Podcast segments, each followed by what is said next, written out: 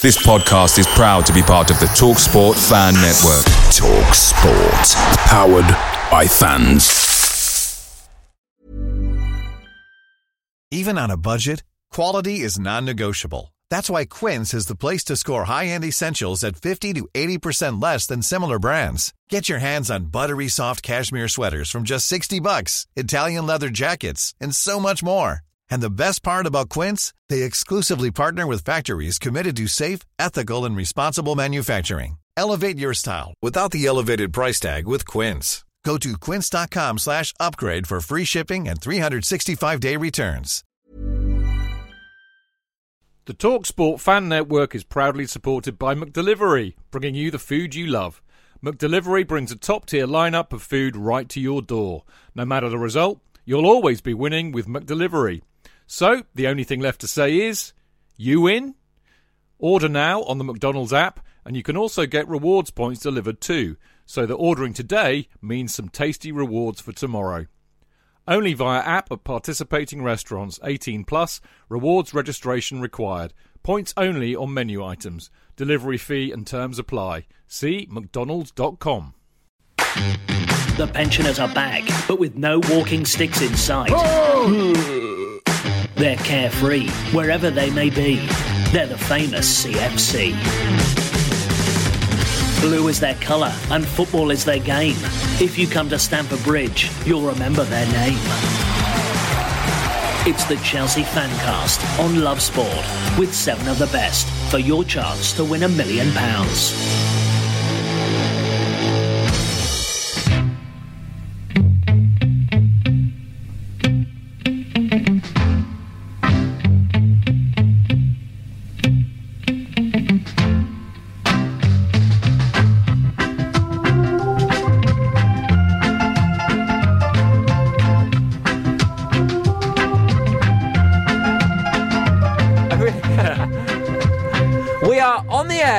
I don't want to admit this, but we're just about Love Island. But that happens. Uh, it is Not me, Bishop, not me. Just me, just me. It is 7 p.m. It is Friday night, and we're going to spend the next two hours with the boys from the Chelsea Fancast. So we've got Chidge and Dan. Guys, how are we? I'm very good. Yeah. Yes, we had a nice warm up uh, round the corner. I haven't seen Dan for a while, so it was nice to catch up with him. I'll tell you what, actually, Sam, is that that's the trouble with this time of year. You know, you want to get back into the swing with the football. Sure. You know, going going to see Chelsea on the Saturday or Sunday and meeting up with the, in the pub before, but you get this interruption just as you're beginning to get used to it again, don't you? So we Yeah. haven't actually seen each other for what seems like weeks. Yeah, since the Arsenal game because you Yeah. were you were away for the. Uh, I was missing yeah. in action. Yeah, basically it's pre-season training at the pub because you, you know you've got to Yeah. get your pint count up. It's a horrible time of year It is. because every single time we get this international break, and although it's different this time because it's the Nations League, mm. it's still like we've just started again. We've Yeah, just done all the international stuff. Let's get going, and then it's like, no, no, let's not. Plus the fact, I mean, it's August, so you know, for Yeah. me, I mean, I love my cricket, so I've still got my head into the cricket at the moment. So, Sure. Right. you know, why can't they start the football in September and finish the cricket in August, and then everything would be fine? No I don't know if this is a sign of age, but I now feel like it starts earlier and earlier every year. Yeah, no, That's I, how I, I- feel. yeah. But I don't know if that's a thing that just people say. I think it's probably true, but it's also an age thing. Yeah. It's like policemen, just get younger and younger, don't they? I'm also now at a point in my life where I go, oh, it didn't used to be like this. I remember the old days. because we now have, like, uh, Paul Pogba. So I'm a Manchester United fan, but I know. there's Paul Pogba's mad transfer saga and stuff. And I'm like, oh, didn't have this with Roy Keane. Not true, of course. He was He- uh, he he, fought hard for his contract, and then he went to Juventus. So it isn't true. But it's now it's the thing I'm going to say. And I, and one day I'll be going, oh, we didn't get this with Paul Pogba, you know. But we had the And then- haircuts Yeah, yeah, we did. Yeah, so and the emojis. yeah. Anyway, we're here to talk about Chelsea. In about six minutes' time, we're going to talk to Liam Dillon, who's a boxer and Chelsea fan. Uh, but before that, let's talk about what's coming up over the next hour. So we'll have some chat. We'll be talking about a half-term report on Chelsea, the big tests ahead, the League Cup. I don't want to say Carabao Cup; it's just stupid. The Worthingtons Cup, Milk, Yeah, the- milk, no milk cup. I liked Carling. the Cup. Littlewoods Cup.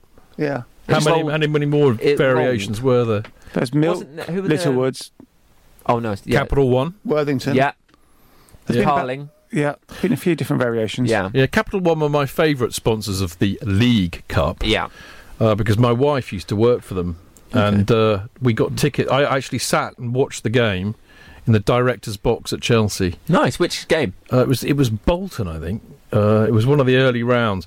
So I ended up being in the director's lounge with Bruce Buck and uh, all the directors, and they know me anyway Yeah. because I'm on the supporters trust and things. And the look on their face is like it's really swanky, Sam.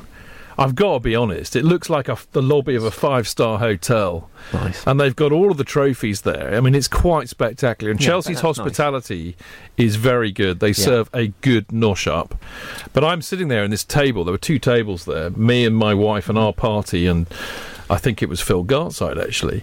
But the look on uh, a few of the directors' faces as I swaggered in Mm-hmm. was uh, priceless. So there you go. Thank you, Capital One. Yeah, I was good at them. I did. Uh, I I was invited to join uh, sponsors box at Old Trafford once, and it had a like it was nice and the food was nice and everything, but it had a sort of the, the room had a kind of whiff of Travelodge about it. Yeah, I, I, Like- did, I was uh, taken there by a, a betting company, and it was very much, as you say, Travelodge. Yeah. yeah.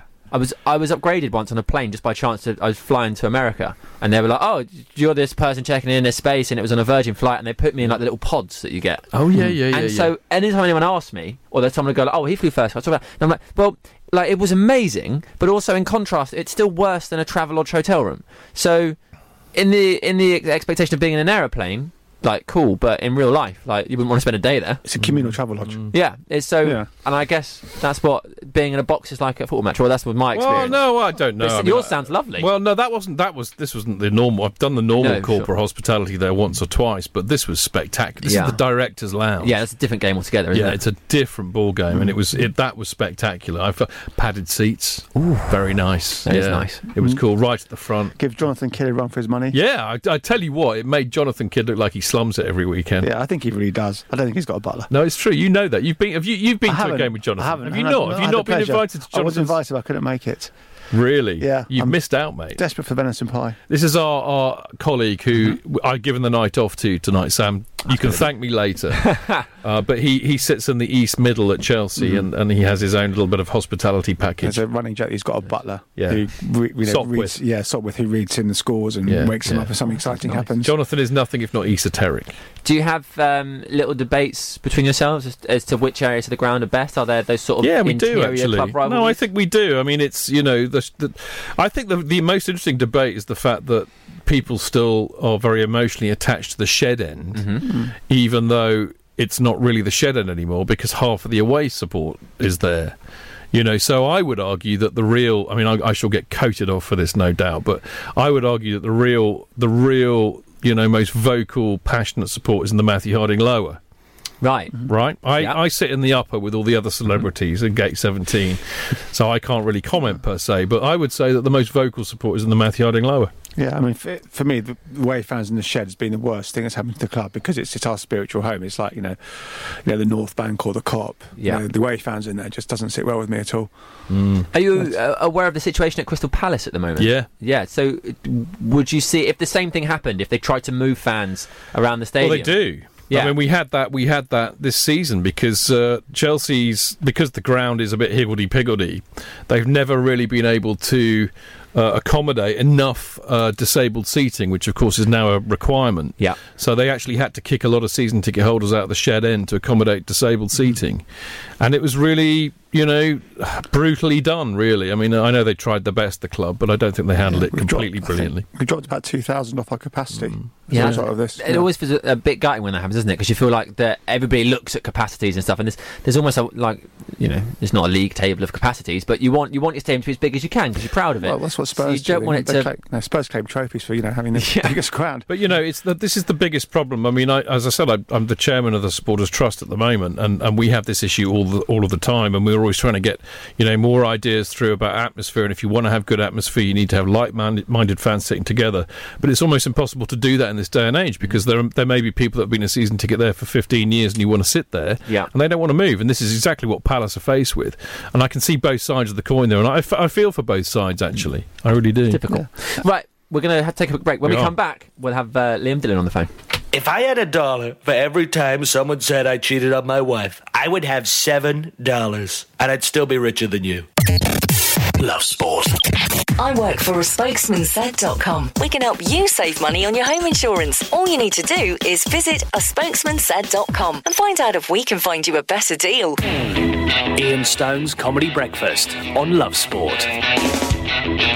I remember discussing with my son if he became a professional footballer, which he's not going to be, right? Yeah. But if he became a professional footballer and he scored for Tottenham, uh, and then he, he ran in front of the Tottenham fan and, and kissed kissed the badge as he scored, how I would feel about him at that point. And I said to him, well, you know, by then you'd have been adopted and I'd have long forgotten you. so uh, uh, that was easier to do. It'd be easier to deal with because you would not really feature a part of my life at that point. Weekdays from 6:30 a.m. Russia has the best gas? Seriously, I have the best gas. Believe me, just ask my wife. Love Sport 558 a.m.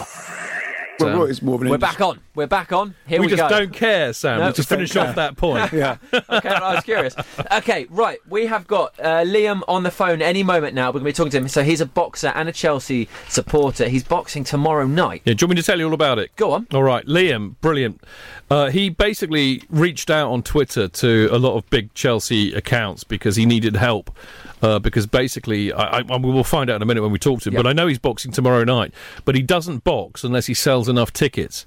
So he really wanted help to publicise it. And I love boxing, and obviously I love Chelsea. So for me, it was a no-brainer. And as luck would have it, he happens to be around the night before he fights. And I said, let's get him on the show and let's talk to him and, and find out what it's all about. Perfect. Uh, Liam, you there? Yeah, I'm here. There we go. Brilliant, Liam. Uh, so tomorrow, let's start with that. Tell us all about the fight tomorrow. Um, yeah, I'm fighting at York Hall tomorrow. Should be on between uh, five and six. I'm fighting uh, Croatia's number one. Um, yeah, it's another six, my second six round, fi- second six round fight, and I'm uh, really looking forward to it. Liam, it's Chidge here, mate. It's brilliant to get you on the show. I mean, I, I'm I'm so glad that we managed to work it out just in the nick of time. What what what weight do you fight at, Liam? Uh, this fight's at lightweight, but I'm looking at a title contention at a super featherweight. Excellent stuff. And you know, what's what's your record in the ring so far, mate?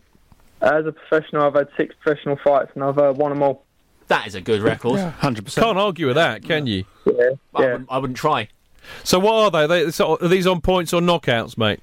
Uh, they've all got, they've all been on points. I've boxed a lot of tough boys, and uh, I've got good rounds, good experience through for each of the fights. So. Yeah, I mean, knockouts at your weight are, are, are unusual, aren't they? Really? Um, it would depend on your fight. If you're getting put in with nobodies and you're just knocking them over and you ain't learning anything, but I've been put in with, with good boys and they've all been good learning fights. And after each fight I've had, I've improved and taken it on to the next one. Who, I was going to say, who, who are your heroes growing up in boxing? Who was your like your aspire to be like? Um, I liked Micky Ward, he was one of my favourites. I liked uh, Carl Froch, Joe Calzaghe, Ricky Hatton. I think was one of the most entertaining British fighters of all time. What Yeah, about? I'm, uh, Sorry, Liam. Go on, carry on, mate. Yeah, what, what are you saying? What are you saying? Well, I was going to say, what about the, the two other famous Chelsea boxers, which of course Darren Barker, who came Oh, on the Barker. well, he came on the Chelsea fancast years ago when we used to do it in Putney in this bar in Putney, and he's brilliant. And uh, of course Groves, George St, St George Groves. Yeah, Groves Groves been doing brilliant at the moment. When he won the world title, I thought it was brilliant because everyone everyone thought he, he weren't going to do it. He was past it after two losses to Froch, but no, he's, he's taking it by storm at the moment after beating Eubank in a dominant performance, and now into the Super Six final against Cam Smith, and I think it's going to be a great fight. Okay, Liam, in a second, we'll get on to Chelsea. But first, do you want to tell people how they can get Yeah. tickets for the fight tomorrow? Um, there's a link on my Instagram bio, which you could uh, buy tickets via online, or you could just turn up at York Hall tomorrow, give my name in, and uh, come come show your support. Perfect. And if they want to find your Instagram, presumably just Google Liam Dillon Instagram. Uh, Liam Taz, I'm on it on the Instagram as, but yeah, if you look at Liam Dillon, I'm sure you'll find me. There you go. and I think it's um, at Dillon uh, underscore boxing, isn't it, for your Twitter? Yep. Yeah. And you can get them there. How much are the tickets, Liam? Uh, forty pound. Brilliant enough. Now, see, the thing that I, I, I've been meaning to ask you is because I was intrigued by this, and you know, I, I love boxing, and uh, you know, but to be honest, like most people who have got a kind of a, a casual interest in boxing, you only ever see the kind of the big fights going on. And what intrigued me was when you put that shout out to a lot of us on Twitter and stuff, was you know how difficult it is for a young boxer trying to make his way in the profession. You know that basically, if you don't, if you don't sell enough tickets, you don't fight. What what on earth is all that about? That sounds pretty brutal to me. It is, it is. That's um, that's just small hall show boxing. You got to sell sell tickets to fight on the shows, and there's um there's cases where if you don't sell enough tickets, then you uh you don't fight. and it's um yeah, it's a sort of a dark part of the sport, but it has to be done. If there's no uh, TV, something's got to pay for like the venue and the and the show and things like that, and the away fighters. So who's on the undercard with you? And assuming you just do your normal training up to a point, as as you would do for any other fight. So Yeah, I mean, um, the un- what's that? What's that? I was going to say who's on the undercard, and also I assume you'd carry on with your normal training to get fight ready, irrespective of whether you're going to fight or not, because you wouldn't know till the last minute, or would you know by say last week if it was going to go ahead? Or what's the situation in terms of that? Well, um, I've got another. The undercard's full of uh, fighters, just like myself, selling tickets. A lot of up and coming stars. They'll probably be on the big stage Yeah. in years to come, and um, yeah, yeah. Great stuff, mate. So, right, let's talk about Chelsea. You're Yeah. a big Chelsea supporter. Yeah. So, how, how long have you been supporting Chelsea? Uh, my whole life. My dad's my dad's a Chelsea fan, so I've just followed in his footsteps. There we go. Dan will appreciate that. He- Unlike me, you see, I'm, I'm a, you know, Dan is a what third generation? Yeah, third generation, ninety-seven years. Yeah, I had to find it myself. I had no help from my parents at all, mate. So, Okay. So who are your Well, you Chelsea heroes. Liam? Uh, Zola, obviously, wise. That was sort of the first team I remember. yeah, late nineties, yeah. Yeah, like when we played under Vialli and Gullit. Yeah, great. That's and a uh, yeah, great we had team. players like Zola, Poyet, uh, Dennis Wise. So Greatest memories. What are the what are the goals and the games and the moments that stand out for you? I remember um, my earliest Chelsea memories when Chelsea won European Cup Winners' Cup when Zola came on and scored the winner. In Sweden against Stuttgart. yeah, cracking. Yeah, I remember that. Yeah, Did you go, or was that too? too you were too young? I was too young. I think I was about three years old when, when we done that. I remember in the pub Come dad. on, Liam. That's no excuse, mate. You know, no excuse. You could have gone in your gone in your crib. Yeah, but um, one of my recent, uh, probably one of best Chelsea memories is when we won the Champions League. Yeah. Did you get Did you get out there for that? No, I did. I remember watching. I watched that at home with my Yeah. dad. No, we were lucky. You were there, weren't was you? there, Dan? yeah. I, I was lucky night. enough to be there. I mean, I only got there last minute, but I was there, and that was the main thing. So, uh, did you go? Do you go much now, Liam? Do you get a chance to get down to the bridge at all I these I days? I don't get a chance to go much now. Last game, I went to Chelsea Bournemouth game uh, recently. That was a lo- um, and the one before that, I went to Chelsea Wilkins um, tribute. Oh, right, yeah, yeah. yeah, in uh, in it forever. That was a good game to watch. Some of the. So I never got a chance to watch any of those players play. Yeah, well, I, do you know what? To be honest, Liam, I mean, I, I'm not, I'm not quite as old as I might sound, and I, I, I didn't really get much of a chance to watch some of the, uh, the, the era of Ray Wilkins. But of course, that, era, you know, yeah. those that, those '90s players, you know, they, they stick in your memory. The, the likes of Frank Leboeuf, of course, and Tore Andre Flo. It was a cracking night out. That was. Yeah, but you know, if you want to come down, you should give me a give me a shout, and we'll see if we can sort you out for a ticket when you come down. 'cause it'd be great to get you Oh, there. brilliant! That's Yeah. fantastic. Yeah. Nice. Uh, so, Liam, what do you think of the current team? I think we're very good. I think we're, we're playing good football under Sarri. I think we've um, got a good philosophy going. I know what he's trying to do. I think uh, give the manager time, he'll uh, produce. But we done very well against Bournemouth. As far as it wasn't more than than two 0 we were in their half most of the game. Uh, Eden Hazard's on form. I think we've got a good squad.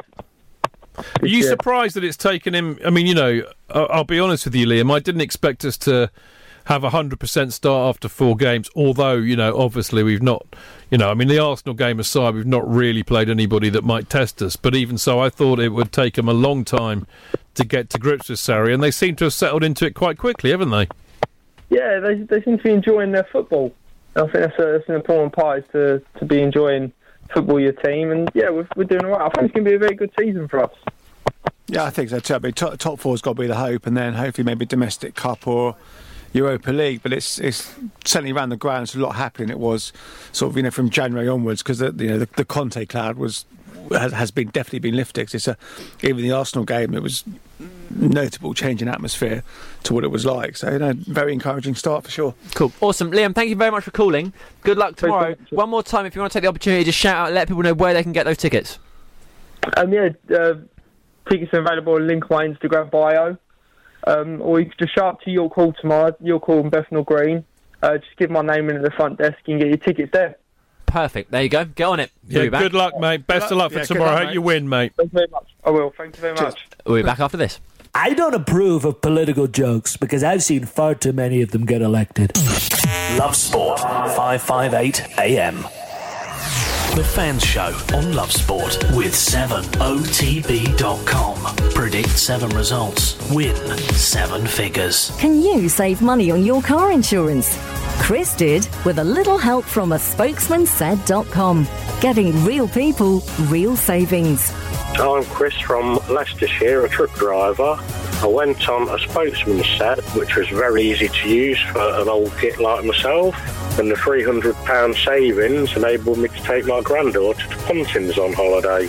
Find quotes from over 100 leading insurance providers at a spokesmansaid.com. Real people, real savings. Compare, switch and save with a spokesmansaid.com. Fighting for you, saving you money. 7bestbets.com. If you are looking for good odds with a simple to use app, visit 7bestbets.com.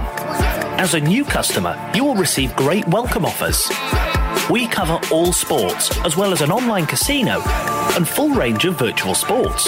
If that's not enough, regular customers benefit from loyalty bonuses too. 7bestbets.com. Please gamble responsibly. Visit GambleAware for more details. The Novotel London Blackfriars, the official hotel partner of Love Sport. Located just minutes away from the city and London's famous South Bank. You can kick back and taste the flavours of the world at the Jamboree Bar and Grill and enjoy all the sights of London in style. The Novotel London Blackfriars. Did you know that over a year, on average, us kids trump through a whopping 19 bags of sugar? It's in everyday food and drinks. We may look fine on the outside, but too much sugar can lead to harmful fat on the inside that we can't see. This can cause serious diseases as we grow older, like type 2 diabetes, some cancers, and heart disease. Protect us kids by making healthier choices. Download the free Food Scanner app from Change for Life. Love Sport. Available on Radio Player and TuneIn Radio for your smartphone. Download now from the App Store and Google Play. This is important. It's soccer, not football. This is Love Sport. The Fans Show on Love Sport with 7otb.com. Predict 7 to net a million. Welcome back to Love Sport. It is the Chelsea fan show with the Chelsea fans cast. On the phone now, we have a caller. It's Mark Smith. Hi, Mark. How you doing? Very good, mate. How are you? I'm doing well. Good, man. The boys are listening. Go for it. Hello, mate. Are you a really Uh, first off, I just want to say, yes, I am. Yeah, okay, well, yeah. Thanks for calling. How you doing? Uh, doing well. I just first I want to say to Chidge, uh, it's an honor to be on the phone with you. I've been listening to the podcast for years, and I just want to say thanks for having me on. Mark, it's brilliant. It's also really brilliant to know your real name because I, I struggle, as you know, because I know that you, you reside in Mixlr when we do it live on a Monday night, and I, I, I for the life of me, I get a bit Donald Trump like, and I can't say or, or well, I'm not going to even pronounce it. Aurelius. It's a bit like Donald Aurelius? Trump, bit, a bit like Donald Trump trying to pronounce anonymous. I have the same kind of trouble. you're you're not that bad. Please don't say that about yourself. No, I'm certainly not that orange anyway. That's for sure. Uh, but no, it's, it's brilliant having you on the show. What is it? What is it you want to ask us, mate? Uh, I guess I just want to ask, what do you, I mean, do you were you giantly surprised at where we are right now? Uh, I never thought that we would be 12 points from four matches. You know, watching Napoli, I did last year. We are nowhere near close to what they look like, and I honestly think by November, no one is going to want to play against us, especially if we sign somebody, a, a real striker, in the January window. But I think by by November we're going to be full gears. What say you? Yeah, I, I totally agree. I think uh, you know four from four was much better than we anticipated. I mean, watching um, Jorginho on the pitch, he's very much sort of Sarri's mouthpiece. He's forever like pointing and gesticulating. So the fact he's come to us. And he's on the pitch and he's kind of really expressing how he wants us to play. Has been a fantastic asset for us. But no, four wins from four. I mean, Arsenal was a little bit hairy. Could have, could have, you know, had Aubameyang then had to score. Could have been a lot worse. But yeah, absolutely encouraging. And if we can get Morata firing, I still think he's a, top, top striker. He's just had a, a, very tough time settling in. He's had a few personal issues, which have been quite well documented in terms of, you know, family. He knows where the goal is. He's a real confidence player. If Sarri can really bring out the confidence in him, I think he'll do very well. He's more than capable of sort of getting 20, 25 goals a season. Um, he had a tough time last year, but then the whole team did from January after Conte, you know, threw his toys at the prams. I'm hoping, he, you know, he, he comes good because his first half of the season he was brilliant. The hat trick at Stoke was fantastic. Um, the Arsenal goal was very good, so he's encouraging. I think we should give him time. Certainly give him till January to try and prove himself. But then, as you say, if we bring in a top top level striker, I think we'll definitely be, you know, very much on the coattails, if not closer to City than anybody else. I think, Mark, you know, Look, there's no doubt in my head that, that he's exceeded expectations, and I think largely because, you know, it's the first time in, in Roman's tenure that we've had a manager who hasn't come in with a really big reputation, won a lot of trophies, has this track record. So there were there were you know concerns, doubts about that. There's also this huge phenomenal change, remember, uh, to play this kind of high pressing, on the front foot attacking football, as opposed to the really kind of disciplined, organised, stoical football that we've been associated with really since, since since Mourinho turned up, and that was never going to be easy. And I think Dan's right. I think I think the key to it really has uh, was Sarri bringing in Jorginho who's really, I think, helped on the pitch to implement a lot of his ideas. So I, I would certainly say you know, he's exceeded expectations massively. Um, we've got a 100% record. We've got four out of four. And I mean, I, I, know that we can all sit here and say, well, you know, we haven't really played anybody decent yet and it's early days, and all that's true. Uh, but you know, Spurs have dropped points, City have dropped points. So if you look at it like the United, of course, have dropped points. I had to get that in because Sam's a United fan. But you know, other teams that we are challenging with have lost and dropped points, and we haven't. So you cannot knock it at the moment. But I think that you know, if if we had Sarri sitting here, um, you know, obviously we're not London is blue, so we can't get access to having yeah. Sarri for an interview. I'm only joking. He'd be smoking though. But uh, you know, if we had Sarri here, he would probably sit, sit here and say, "Well, look, yes, it's a brilliant start. I'm really, really delighted, but there's still a long way to go, and you know, we're not the finished article yet. We're a work in progress."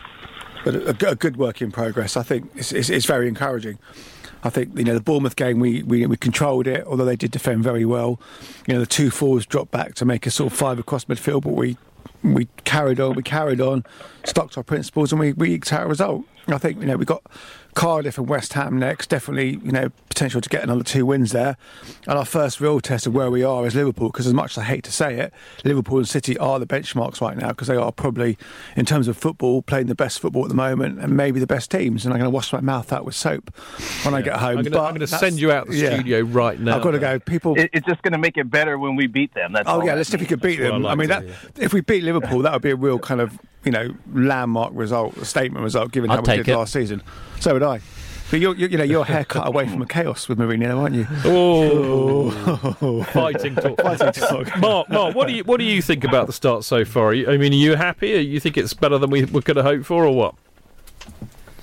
Uh, definitely. Uh, I was really excited to get Sarri in. I was definitely ready for the you know more attacking, pressing, especially after that last year with uh, things went downhill so horribly with uh, I don't even really want to say his name now that we're playing in Europa League. But uh, I'm very happy. And like I said, by come November, I don't think anyone's really going to want to play with us, play mm. against us. I think Hazard will be fully fit. I think he'll sort out the back four, however that's going to work out. Uh, I think the midfield with uh, Kovacic, I think Kanté will be Kanté will be better. Jorginho, you know, I, I still think he's having to think too much when he plays. And I think that's why he gets caught out sometimes. I think he's just so much of a fluid player that when the other players don't know what to do, he kind of gets caught out. And I've seen we've gotten in trouble a couple times, especially in the Community Shield against City, mm-hmm. where you could just see he just kind of got brushed off the ball because they attacked him and he wasn't really sure where to go. So I think here in a couple months, everybody will be a lot, uh, you know, a lot more used to this style of football, mm-hmm. And I, I think it's going to be sky's the limit. Excellent. And and Mark, where where are you from in the states, and where are you gonna when are you gonna come over to Stamford Bridge and have a beer with us? Uh, I live in Ohio, Cincinnati, Ohio. I guess kind of like uh, what you guys would call the Midlands. I'm just kind of in the middle of nowhere in the of the country. Go But, uh, Love the I'm idea of comparing Cincinnati Yes, to like that's right. Birmingham. Go on, Buckeyes. when are you coming over then, Mark? Yeah. We'd love Oh, to have a beer with you. Uh, I'm hoping to come over sometime uh, next year, and if not, then the next season, definitely. All right, mate. Well, make sure you look us up. I had have a beer. trip planned out, but my wife, uh, she uh, went back to school, so it kind of really messed up my trip. And I told her she needed to get her priorities together because Yeah. she's Absolutely, really man. messing with my flow. Bring her too. you know? We'll buy her a beer as well. yeah. Awesome. Well, Mark, thank you so much for Hey, calling. Before I go, Yeah, go go. uh, before I go, I just want to say uh, it's an honor to talk to you as well, Dan. And I just want to say, watching that uh, Newcastle match, I I swear I hope we never look like that playing because getting the bu- bus parked against you is hor- is horrible. And I Yeah. swear I felt so bad watching them. Like God, this used to be us. I'm so happy it's not anymore. So No chance Have of a good Sarri, day, I Cap. think. Cheers, Mark. Nice Thank you, to mate. speak to you. Take care. Thank you, Mark. Right, a quick break now, but when we come back, we'll be talking about Chelsea's half-term report. I bet you that tennis is corrupt. Seriously. The Love Sport fan shows. You know, in terms of impact, certainly he's been with us a very long time. He came through the youth system. He got us promoted, basically. He got us into the Premier League. He left, came back, and then it's been a huge part of keeping us there. But look at what Lombardo did in his career. Not just the way he did at Palace, but the type of player he was, how good he was for us, and then what he did outside of Palace. You would say, as a player, he is probably the best player to have played for Palace. But I would say two, three years ago, the gap between Lombardo and Wilf was obvious. Now it's paper thin, and in two years' time, there'll be zero doubt. Weekdays and Sunday from 7 pm. The Love Sport fan shows. The bulk of the work in the last couple of weeks, at least since the football started, has been tactical because Sarri's style is so different from anything Chelsea have been doing. Yeah. Um, particularly, these players have to relearn how they interpret the game and make entirely different decisions. And I think that's why the presence of Jorginho is so important. He is Sarri's captain on the pitch, essentially. He's the you know, mouthpiece, he's the isn't he? technical leader. He's the guy who sets the tone. But yeah, as you said, JK, he's also the mouthpiece when they don't have the ball. He's organising the uh, the press, telling everyone where to be and, and how to play. Weekdays and Sunday from 7 pm. Welcome back. Uh, it is half past seven. We've got plenty of show left. This is the Chelsea Fancast with uh, Chidge and Dan. Guys, question for you. We're going to talk about how Chelsea have got on over the first four matches of the season, what we think of Sarri. There's all that to talk about. But first, so I don't know if you saw, I assume you did, yesterday I think it was, uh, Jorginho's agent came out and said the player had an agreement Mm. in place with Manchester City. Yeah. What did you make of that? Do you see a benefit to him making that public? And does it surprise you that he ended up at Chelsea? And what do you think it was that brought him there? Um, I mean, it can't be angling for a move already. I think. It's, yeah, um, I saw it today. I was like, oh, really? Well, I think I think they had an agreement with the player, but City um, didn't agree with Napoli. And I saw the documentary Okay. about Man City, and they interviewed um, Khaldoon Al Mubarak, the owner, and he said now they're at a point where if it doesn't make economical sense, they're not going to go for players like they Yeah. did go for Sanchez because it didn't make economical sense. Um, Chelsea came in, maybe they knew was coming. Sarri said, "Get me my conductor, get me Jorginho," and you know may, maybe London's a better place to be in Manchester. I, I'd, all this you know link with could have done, could have signed. Ultimately, he's playing for Chelsea. shoulda, woulda. Yeah, Yeah. he's signed for Chelsea. He's my got. auntie had you know what should, Should be, be my uncle. Yeah, he's listen, He's got a blue shirt and signed for Chelsea. I don't really care. He could have. He could have been linked to Yeah. whoever. I mean, to be honest, Sam, you know, I, I'm going to uh, I'm going to take the, the the Simon Jordan approach on this. I might not have the haircut or the bling, but Or I the money. the approach. Or the money. Probably a Or the money. Yeah. Yeah. I mean, Actually, what else? Well, no, we'd be here all night. But the bottom line is, I, I agree entirely with with Simon's attitude, which is the less you hear from agents, the better. Yeah. I think that they are absolutely the scourge of the game. And Mino Raiola, a man the that you ultimate will, of example. course, well, Yeah, because of geez. Pogba, which we were talking about before we went on air. Yeah. Uh, and I think um, prior to that, there's is it Jorge uh, Who- who- Mendes. who's got half Yeah. a stable at you Wolverhampton know, Wanderers I now. think that yeah, and of course Mar- Mourinho's agent when he And was Pin- mucking Pini around. Sarai. And Pini Oh, and Pini Pino, Zahavi. yeah, and Karib uh, Joorabchian, whose name Yeah. I can't, can't pronounce. right. Yeah, Ki- yeah, Kia Yeah, but you know, I, I they, thought it was a car. Look, for me, they are they, they they are the scourge of the game. I don't think they add anything to it whatsoever. I really don't. They take out one. Well, they do, Yeah. and I think they're very destabilising as well. Yeah, That's the point. It's extraordinary how the the power they've accumulated Mm. and the sway they have not over clubs but also over players. Yeah, yeah, it's very strange. Super agents, aren't they? I mean, Yeah. those, those people we mentioned all like you know got so much control. I mean, you know, Pogba's talking about Yeah. you know January move to wherever it might be. Yeah, and his know? agents on Twitter saying Scholes should stop complaining. He'll be forgotten about. He wouldn't know leadership if he was standing next to Winston You can't Churchill. compare. But I mean, you know, let, let's yeah, let's, let's Paul be, Scholes, I mean, you know, what a player. Let's be under no illusion here, though, that there is no such thing as loyalty in football anymore. No. I mean, the, you know, these guys are professionals, and they basically are mercenaries who will play, you know, wherever they get the best deal. And I, I don't personally have a problem with that. What I have a problem with is, is the agents really unsettling people. And you know, we all know, we've all learnt now in the transfer window that whenever you see a player uh, or or, or a you know seeing it in the news saying oh so and so's uh, interested in a move there, you know that it's usually his agent trying to get him a better deal at the club he's with. And there's something I think really disingenuous about that. And I, if I was running a football club like Simon Jordan mm-hmm. did, it would drive me up the wall. It really, really Yeah. would. Especially when they get to the two the two year window of the contract, like Hazard now, it's, it's, it's crucial Well, he- time for the club, isn't yeah. it? Because you know we get to January, like with Philip Coutinho, do we take a chance and he'll sign a contract, or do we sell him with eighteen months left and still get some sort of value? Yeah. But the interesting thing about that, because you know, Hazard's agent is his dad. Yeah. You know, you would- have thought would have his best interests at heart, but actually, I think Eden Hazard was telling his dad to shut up because he Yeah. was being a nuisance and sounding off too much. which Happened with thought Ramos. I don't know if you remember Yeah. Sergio Ramos. and Yeah. Sergio Ramos' mum. So Yeah. Sergio Ramos was uh, presumably just using Manchester United to get a new contract. Yeah. And his mum was like, "No, he's never going to leave Real Madrid. Why would he leave Real Madrid?" And he's there just going, "Mum, shut up, because I need this drama for the club to act. What's that? Yeah. If you say everything's fine, what are they going to do?" I mean, John John Terry flirted with Man City for a while. Yeah. people seem to Gerrard forget. and us. Yeah, well, I mean, they were burning Gerrard's shirt outside of Anfield, Yeah, weren't but they? it's nothing new in Liverpool. They like burning shirts. yeah. I mean, there, there was some rumour that there was um, certain elements of you know the, the criminal underworld in Liverpool. Yeah, there were. There's always weird rumours about that. And Steven Yeah, Gerrard. that he um, shouldn't shouldn't leave. Yeah. should we say? Come- we we don't have a dump button to press, but I think you know Sam may be having to. You can't you can't uh, you know You libel can, the spec- scouts. you can speculate. No, I was, I was, I was, allegedly, Yeah. allegedly, criminal underworld's a big. massive criminal Yeah. underworld in Liverpool. Yeah, No one's saying But- anything happened for certain. It's, I, I mean, I think I, I mean, I re, you know, read autobiographies and these older players that didn't have agents, they had their lawyers going to bat for them. And it was, but it's, it's, football's completely the whole landscape's changed. Yeah, it's a, it's a totally different world. But also, like the concept of like what, what fans see as loyalty, I don't think that exists No, in it doesn't. It doesn't. So like, But it, it doesn't actually. Here's the here's the really sorry to cut across you Yeah. down. But I mean, here's the really interesting thing. I mean, it's it's pretty blooming obvious to sit there and say, "Well, I'm sorry, but you know, there is no loyalty in football anymore with the football players." And of course, we and my generation, Dan's generation, like to sit here and say, "Well, the only th- loyalty you get in football is the supporters." But that's changing. I mean, I remember I made a, a believe it or not a football program for Nuts TV about. 10 years ago, and we had some journalist from The Observer who was uh, a business journalist and wrote a massive feature in there, had done a lot of work, a lot of research, big West Brom fan, lovely guy.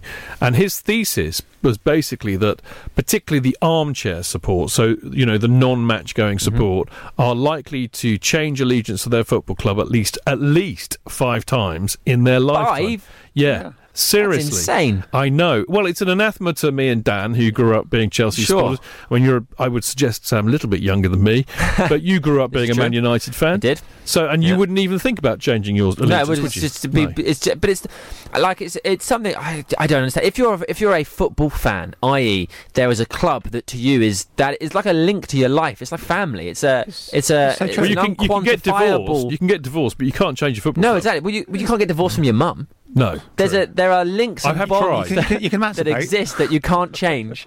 but that, that that that link would still exist, even if you had a piece of paper that said it didn't. I told my wife And it's I- death, taxes, and Chelsea, and then her. well, that's like the classic, uh, uh, you know, uh, the the Tottenham joke, isn't it? what the club or the joke itself? no, well, no, well, yeah, that's true. But it's, it, I think the punchline is, uh, uh, uh, you know, I love I love Tottenham more than I love you. Yeah, You know, it's a lo- it's a long joke. I We just won't couldn't. I could it. never imagine changing my club. I mean, there was a time when I first started game when we had the whole issue with the um, Marler Estates and David Bulstrode trying to, um, you know, mm, kick us out. Essentially, and I was like, well, if, if we do go, who am I going to support? Yeah. And I said to myself, I'll just probably give up football because even at 10 years old, when this whole thing was going on before Bates brought in CPO and so on, I was like, there was a real threat that Chelsea could be kicked out of Stamford Bridge. I was like, well, I'll just go to cricket with my mum instead. So that's that's how much it felt, and that was Yeah. 30 years ago. It's But it- it's funny, isn't it? You know, we're, we're joking about you know you can't divorce your football club. I mean, it is actually very much like a marriage, you know, isn't it? Because you have to go through the good times and the bad times, and and I think that's the interesting thing, isn't it? I think that maybe is where it's changed. Because let's be honest, and I, I don't mean to be rude about millennials, but particularly if you're a millennial and you support Chelsea, you've only ever had good times. Mm-hmm. You've only That's been true. you've only been married to a super fit bird. Sorry, don't Yeah. mean to sound sexist, but you know you've been married to a super fit Yeah. bird. So what happens when she gets a bit wrinkly and ugly? What are you going to do then? See, me and Dan fell in love with a fat, ugly, wrinkly bird. Yeah. you know, basically. For Li- it's life imitating art. There's- I hope she's not listening. Who's become super fit? Yeah, yeah. And it, it's just you got it's it's. I look at it as like you're punching above your weight. Mm-hmm. You Yeah. know, it's a love affair. You'll never give up. They'll hurt you. They'll upset you. They make you happy. They make you cry. They drive you mad. But you always come back for more because it's your club. It's in your blood. Yeah. Yeah, absolutely. Can't say fairer than that at all. Yeah. You know, it's a life, it's a lifelong passion. And I, I mean, I remember when James, the guy who wrote this article, that, you know, when I interviewed him ten years ago, I, I, I nearly fell off my chair. But you know, he'd done extensive research. But I think that's that's the way that the the game has changed. And I think I think what we're really talking about now is is that the game has become commoditized mm-hmm. in the last twenty years. So, certainly since the rise of mm. the Premier League and the way they brand that everywhere, it's become commoditized. And it wasn't commoditized mm. when we all fell in love with it. Or, I would imagine your dad. I mean, how, why are you why are you a United fan? So, so I grew up on the southeast point of the south coast. I grew up closer to France than anywhere else, but but in but in England. Um, by time travel, as in the, dis- the not time travel, but the amount of time it would take to get to a professional stadium, the closest football team to me growing up was Lille. Because I could get the Channel Tunnel and get there quicker than I could get to a team in London. So there, there was no professional team. I'd go and watch Folkestone Invicta or Dover Athletic, Yeah. but there there was no club. My dad raced motorbikes, and like he's actually now quite into football, but growing up he wasn't. It wasn't really his thing. Uh, my two older brothers both played rugby, but I was obsessed with football from as as long as I can remember. But my dad's uh, dad. My granddad is a massive Wolves fan, and my dad, for the sake of having that rivalry and banter with his dad, said, "All right, well, I'll support Manchester United." And obviously, United weren't good then, like at, at that point. Um, so that was just a team that my dad had to hang a hat on. And for me, it was like, there's a thing. Now there's a thing that can be my thing, and I just loved it and everything about it. And I suppose, like, that fell at a very good time for me because I was first being able to watch football and get a grasp of it and match the day when there was like Beckham and Cantona and Giggs and Scholes. Hmm. So for a young kid without much to see to then have those images on the screen was just I mean, you with, extraordinary. a f- I mean, you know, arguably United's greatest time. Yeah, you had so a fantastic. That the whole team, Yeah. you know, you were nothing with kids. Analogy didn't work out very well for Harrison. Sorry, I've just, I've just got to interrupt here for some breaking news. I've just seen the lineup for the Belgium game, and I'm very worried to say that Eden Hazard is standing next to the snake, also known as Thibaut Courtois, in the lineup. Uh, Can we Ed- not kind of insist that Eden moves away from Big Nose, they're the Big Nose different, waffle muncher? Right, we'll come back to that in a second, but first have a quick break. Listening to Five Live is like going to a soccer game and not having a pie at halftime. Disappointing. This is Love Sport. The Fans Show on Love Sport with 7otb.com. Play your way to £1 million. When looking for the best possible deal for his car insurance, Jim went on a spokesmansaid.com and saved hundreds. I'm Jim. I'm a radio presenter based in Glasgow. I couldn't believe how expensive the car insurance for our Citroen C4 Picasso was going to be from my existing insurer. I went on a spokesman said and saved an incredible £600. Just amazing. Signing up to Spokesman said, best thing I could have done. Find quotes from over 100 leading insurance providers at a spokesmansaid.com. Getting real people, real savings.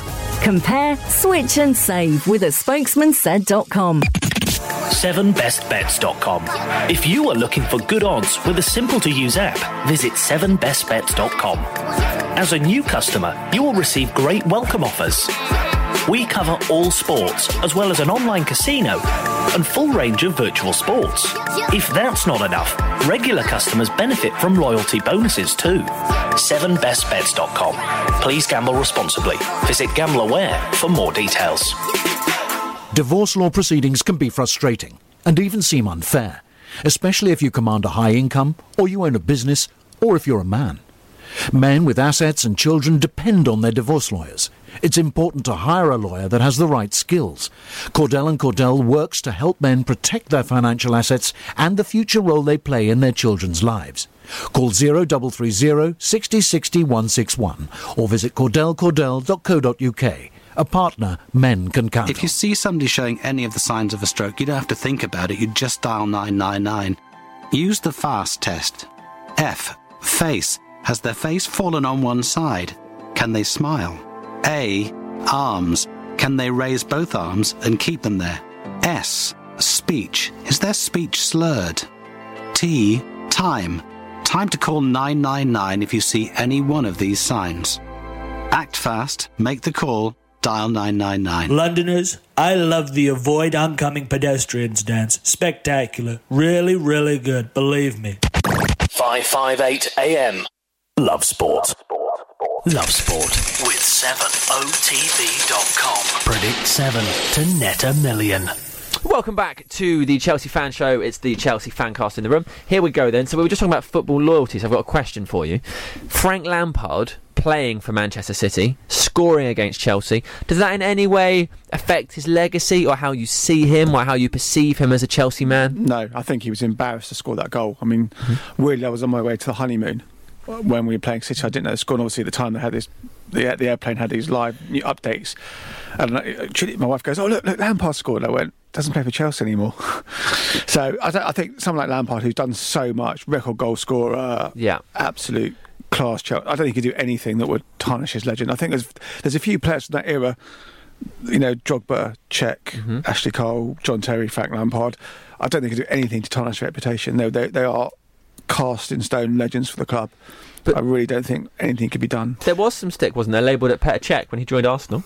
No, there no, it wasn't. Every time he's come back since, he's been he's got a phenomenal um, reception. And I, th- I think this is the point, actually. You need to remember some of the context around this. I mean, taking Lampard first, uh, he really wanted to stay with the club.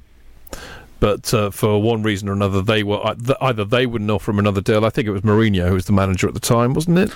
Because Terry We didn't get one either. No, it was wasn't Benitez, Yeah, wasn't it? No, it was um, he Lampard. I think his contract was running out. They didn't want to give him another contract. I think they Yeah. or they didn't offer him enough. I don't know. I mean, the club have had this policy that they only give uh, over 30 year olds one year deals. Yeah.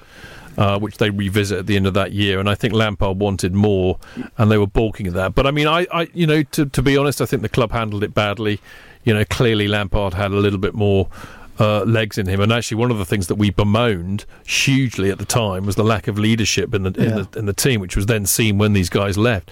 So you need to understand the context of it, and I think a lot of the supporters knew that, so they were never going to, you know, get down on Frank for, for going anywhere else because yeah. you know what what else? He's a fo- he's a football player. That's what he wants to do, and we said we didn't want him. So Yeah, I mean, he went he went in all good faith to New York, and I think because it was a close season, and because New York are linked to City, he came back, started training. he was a free agent, yeah, wasn't he? yeah, Well, essentially, he was on loan from Man City, New York to Man Yeah. City, Man City. Yeah. I mean, Cech, Cech's an interesting thing as well because you know none of us wanted Cech to go, um, but we could understand that uh, you know Mourinho having made the decision to make Courtois his number one. Why would Cech want to sit there being number two to a big nosed Belgian waffle? Yeah, he stayed for he stayed for he stayed for a season on the bench to give guidance to kind Yeah. of you know. That in itself is quite a sacrifice because he knowingly essentially Yeah. gave up a year of his career at an age where he knew that he didn't have that many years he left. did. But I think I think um, the fact that he went to Arsenal was irritating because we love him and we knew what a good player he was. And I think I think certainly for certainly until this season, he's been a, a, good acquisition well. for them.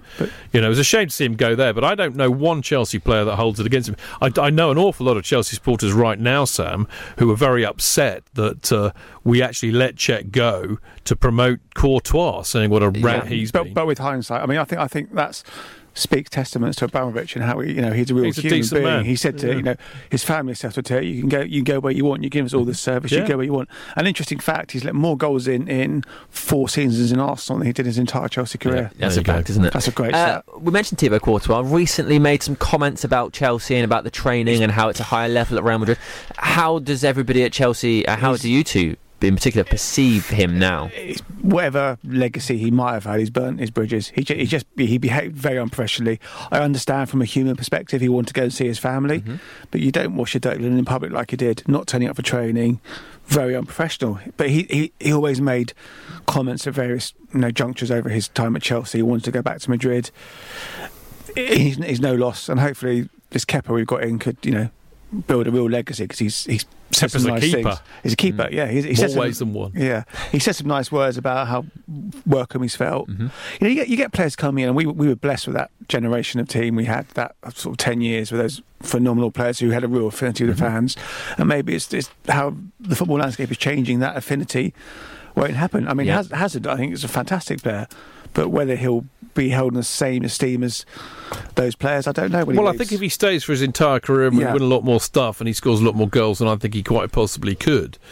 But I, I suspect that that won't be the case. Yeah. I mean, you know, talking about Courtois, I, I think the guy has a has this, he's a weirdo basically. There's the, you know he's got an attitude problem. I don't think he's a particularly nice guy. Although I don't, I've never met him, so it's perhaps a bit unfair to just mm. come out with that. I think what I would say though is that you know how it panned out with Courtois is a very poor indictment on Chelsea's loan policy, and I actually think that the, the club need to hold their hands up a mm-hmm. bit here because you know we had the opportunity to have brought him straight into the club. We were the ones that farmed him out to Atletico Madrid for three seasons. We were the ones who therefore allowed him to bed in there and like Madrid. Yeah. And then we haul him back and we wonder why he's never really settled here. So, you know, maybe they have to look at their loan policy because I think he is a very good example of when it doesn't work well. Yeah. I mean, it could, it could have gone to three different loans. I mean, this was just as a, from a human perspective, family, no issue with that. I- You know, his reasons for going, I don't have a problem with. The way he acted is is where Yeah. it kind of leaves a nasty taste in the mouth. Of the, oh, I mean, I've got a sheet of paper here of much with other questions on, but this is interesting. So I think We'll it's- go where we want to go, Yeah. Sam. We go with the flow, mate. Don't you worry about of that. the players we've talked about, the of that that sort of group of Chelsea legends, of Yeah. the likes of uh, Lampard and Drogba and Terry and Ashley Cole, Petr Cech. Do you think any of those went too soon? Do you think there's anyone else in that group who isn't remembered as well? And then equally, uh, uh, sort of in the reverse, obviously, two questions. Hmm. Um, there's a there's that sort of group of players of like um, Salah and De Bruyne, Mata, Oscar. Do you think any of those, well, obviously some of them, but do you think some of them should have stayed longer or worked a bit harder? Or because those players perhaps could have been a team that really competed, much like the ones before did. I mean, I mean, you take Salah for example. He he looked lost played for Chelsea, Yeah. and Chelsea are a very big club, and you need a real certain attitude and mentality to, to be at that level. Um, it took him four years after he left Chelsea to have a standout season. So, and then you say hindsight's a wonderful thing. I mean, De, De Bruyne. People need to go away sometimes to get that experience and I mean, play the game. One that kind of irks me most is De Bruyne because you saw in his loan spells how well he was doing, and he came back and he had one bad game, which you do at 20 years old. You can have a bad game, but Mourinho very much wants ready-made players. He doesn't really coach, enhance, or improve players, Yeah. so to speak. And he, he, he dropped him like a hot potato, and now he's. But at the running- time, that was his job, arguably. Yeah, To- arguably. To, have the best 11 out there right now today, But not to worry about two seasons' If you time. consider yourself a top manager, you see these players in training day in, day out. Yeah. You must see some talent there because he's a top manager. Yeah, but it's, it's not just talent, is it, Dan? For, for Mourinho, it's about attitude Yeah, as well. but if he's It's about a- mentality, that winning mentality. Uh, maybe that's not his strong point, but as a top coach, surely you can coach someone, you know, improve their mentality. Yeah, but it's a difference in role, and I think Sam's got a point. Yeah. We all, we all, I mean, Sam can say this with feeling as much as we can. You know, that's Mourinho's shtick. Yeah. You know, he likes ready-made players that he can trust and rely on to go and win him trophies. Yeah. Yeah. He's not going to have time for developing young kids, no matter how talented they are. And I think it's really, really interesting, isn't it? Because as Dan said, I mean, you know, we can all sit here with 2020 hindsight saying how how unbelievably stupid it was for us to not, uh, you know, uh, persist with the likes of Salah and De Bruyne because look at the players that they've come. Um, but the reality is that a, you know, who are they going to displace in that side? You know, we had the likes of. Uh, um, I mean, certainly Eden Hazard. I mean, I, I know that they were up against Oscar at the time, when Mata as well, perhaps. You know, we had good established players in that side, and we were winning trophies. So, difficult. You know, what are you going to do? This is why football's so difficult. But I want one thing I would say to, to as a kind of a counter to that is that I'm absolutely sure that had we been in a different position than that, where we were still, you know, on the crest of winning the Champions League, so very much at the top table, and we had a different kind of manager, like a Pochettino, for example, Yeah. then we may well have brought them through. Yeah, I mean, Matt Mata went because he, you know, they wanted to uh, pursue Oscar, and Oscar, very much like quite a lot of Brazilians, is they're, they're about the money because Yeah. he's, he's supporting. He was fantastic, though, wasn't he? Oscar he? was good in Well, parts. He had some good game. games. Yeah, the thing with Oscar is he's a lot. Whenever I saw him, I just thought he looked great. No, he did. I, I loved him too, but he, he clearly, you know, like a lot of Brazilians, Yeah. attitude poor. But and also a lot, lot of him, he was supporting like you know five generations of his family. So to get a Right. huge contract like that, where he Yeah. went, just completely transformed his entire family. So from that point of view, he, he he he went for the money. He didn't go for the mm-hmm. the glitz and the glamour of the was it Chinese Super League? He's gone Yeah, to. but, I mean, this goes right back to what we were saying a minute ago, isn't it? You know, Bra- Brazilians are a very good uh, um, a good case in point here. You know, they are by definition mercenaries. Yeah. They up sticks from their homeland, a big footballing country, it has to be said, and up sticks to go to Europe, and they're doing it for the money. Absolutely. yeah, they, they owe no loyalty to European No, clubs. none at all. they? None Is at all. Alex Teixeira, who went from Yeah. Shakhtar to China, he was a great player. a Has he- player. You don't really. No, he's still there, isn't he? Yeah, you don't really see much about the Chinese Super League. But No. going, go back to your original question about that that squad, I think Ashley Carr, I think, left the right time. I think injuries are getting the better of him. Cech probably the right time. I think Carvalho maybe a season early. Well, Could have done that. you know, we, we'd see. I think. I think the thing is, had we seen the best of them, I mean, the only thing that makes me think we we let uh, them go a little bit earlier than we could have done was the fact that we had such a dearth of leadership when they Yeah. left. But you know, had we seen the best of them. I think that the, the, the, the hard truth, no matter how hard it is to face this and to fess up to it, Yeah. is that we had probably seen the best of JT, Lamps, Cech, Drogba, and Ashley Cole when they went. JT's last season under Conte, he was so Yeah. far off the pace. His legs were- I mean, his legs. Look, he never had Pace, speed and pace, but his- he was finding it Yeah. hard to cope with the rigours of the our Premier League. Biggest error was our planning because all these players, Yeah, were, no succession plan. Yeah, we, you know, Ashley Cole we didn't replace. We haven't replaced any of that team properly, with the exception of maybe. But I mean, you could argue, will we ever? I mean, that's the greatest Chelsea. I mean, you know, has, have United? Uh, No, we're still you know, struggling to are, find Rio are they? Or Are they? And or- can they? Well, you yeah. know, replace the, the, the class of '92? Possibly, very not. Yeah, Arsenal's back four. They never replaced that. I mean, Ve- Wenger inherited an amazing back four, and the minute they left, you Yeah. know, he, they've struggled for. Yeah. For ten years. Yeah. for ten years, every central midfielder United bought was the new Roy Keane, Yeah. regardless of their qualities. apart from Djemba Djemba. for a time, for a time, that was him. So bad they named him twice. We do talk about football. We're still talking about football in the breaks. Uh, we'll be carrying on for another hour in just a few moments' time. First, you're going to have your news update. When we come back, well, we've got sort of a structured list of things to talk about, but there's a very good chance we'll be going off piste. See you very soon. Away days are great, but there's nothing quite like playing at home. The same goes for McDonald's. Maximise your home ground advantage with McDelivery. You in? Order now on the McDonald's app. At participating restaurants, 18 plus, serving times, delivery fee and terms apply. See mcdonalds.com. Chidge. JK! In all the years you've been following Chelsea, you hardly ever miss a match, home or away. But how would you feel if you couldn't be there and it's not on TV? Oh, I- I'd be bereft. Inconsolable. The thought of missing my beloved Blue Boys live. it's all too much. I know, JK, I know. It's all a bit too much, isn't it? Yes. Well, panic not. NordVPN have come to the rescue. They have? Yep, NordVPN allows us to watch any match, even if it's not on live TV here. They do? Yeah, they do. With just one click, they switch your virtual location to a country which is showing the match, and they act as your cyber bodyguard whilst online, protecting your personal data and sensitive info like card details and passwords. Oh, wow, great. Ah, but yeah, I bet that'll cost me a fortune. Actually, JK, it's only the price of a cup of coffee per month, and you can use your account across six devices. It's a bargain, JK, and best of all, no more tears for you. Oh, thank you, thank you, NordVPN. I'm so happy I could cry. Where do I sign up, Chidge? Well, to get the best discount off your NordVPN plan, go to nordvpn.com forward slash Chelsea Fancast. There's no risk with Nord's 30 day money back guarantee, and you'll help support the Chelsea Fancast. The link is in the podcast episode description box. The pensioners are back, but with no walking sticks in sight. They're carefree, wherever they may be. They're the famous CFC. Blue is their colour, and football is their game. If you come to Stamford Bridge, you'll remember their name. It's the Chelsea Fancast on Love Sport, with seven of the best for your chance to win a million pounds.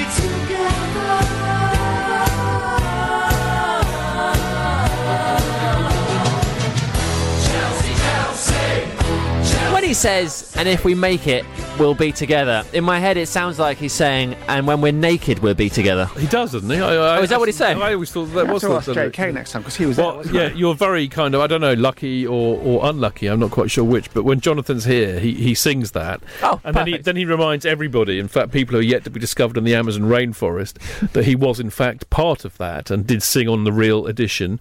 and then he sings the part that he was actually singing on. So Well, that's nice. Well, he's right. He's a man of many talents. He's an actor. Okay, here's a question for you. The Europa League. Generally speaking, uh, the English clubs have two approaches to it. Either we go all out to win it, knowing our league form will suffer because of the late Thursday nights and the distances you have to travel, or you say, do you know what? It's like an extra league cup. We can play some of these players, give some new guys a try, try a few things out, but it doesn't really matter what the results are. What's your ambition? I mean, well, when we won it in 2013, mm-hmm. didn't intend to win it, but it was it was some great trips and a great day out. Yeah. I think right now we we got blessed with on paper quite an easy group, so we should hopefully qualify. And I think come January, February, depending on our league position, mm-hmm. will dictate how we do it because United.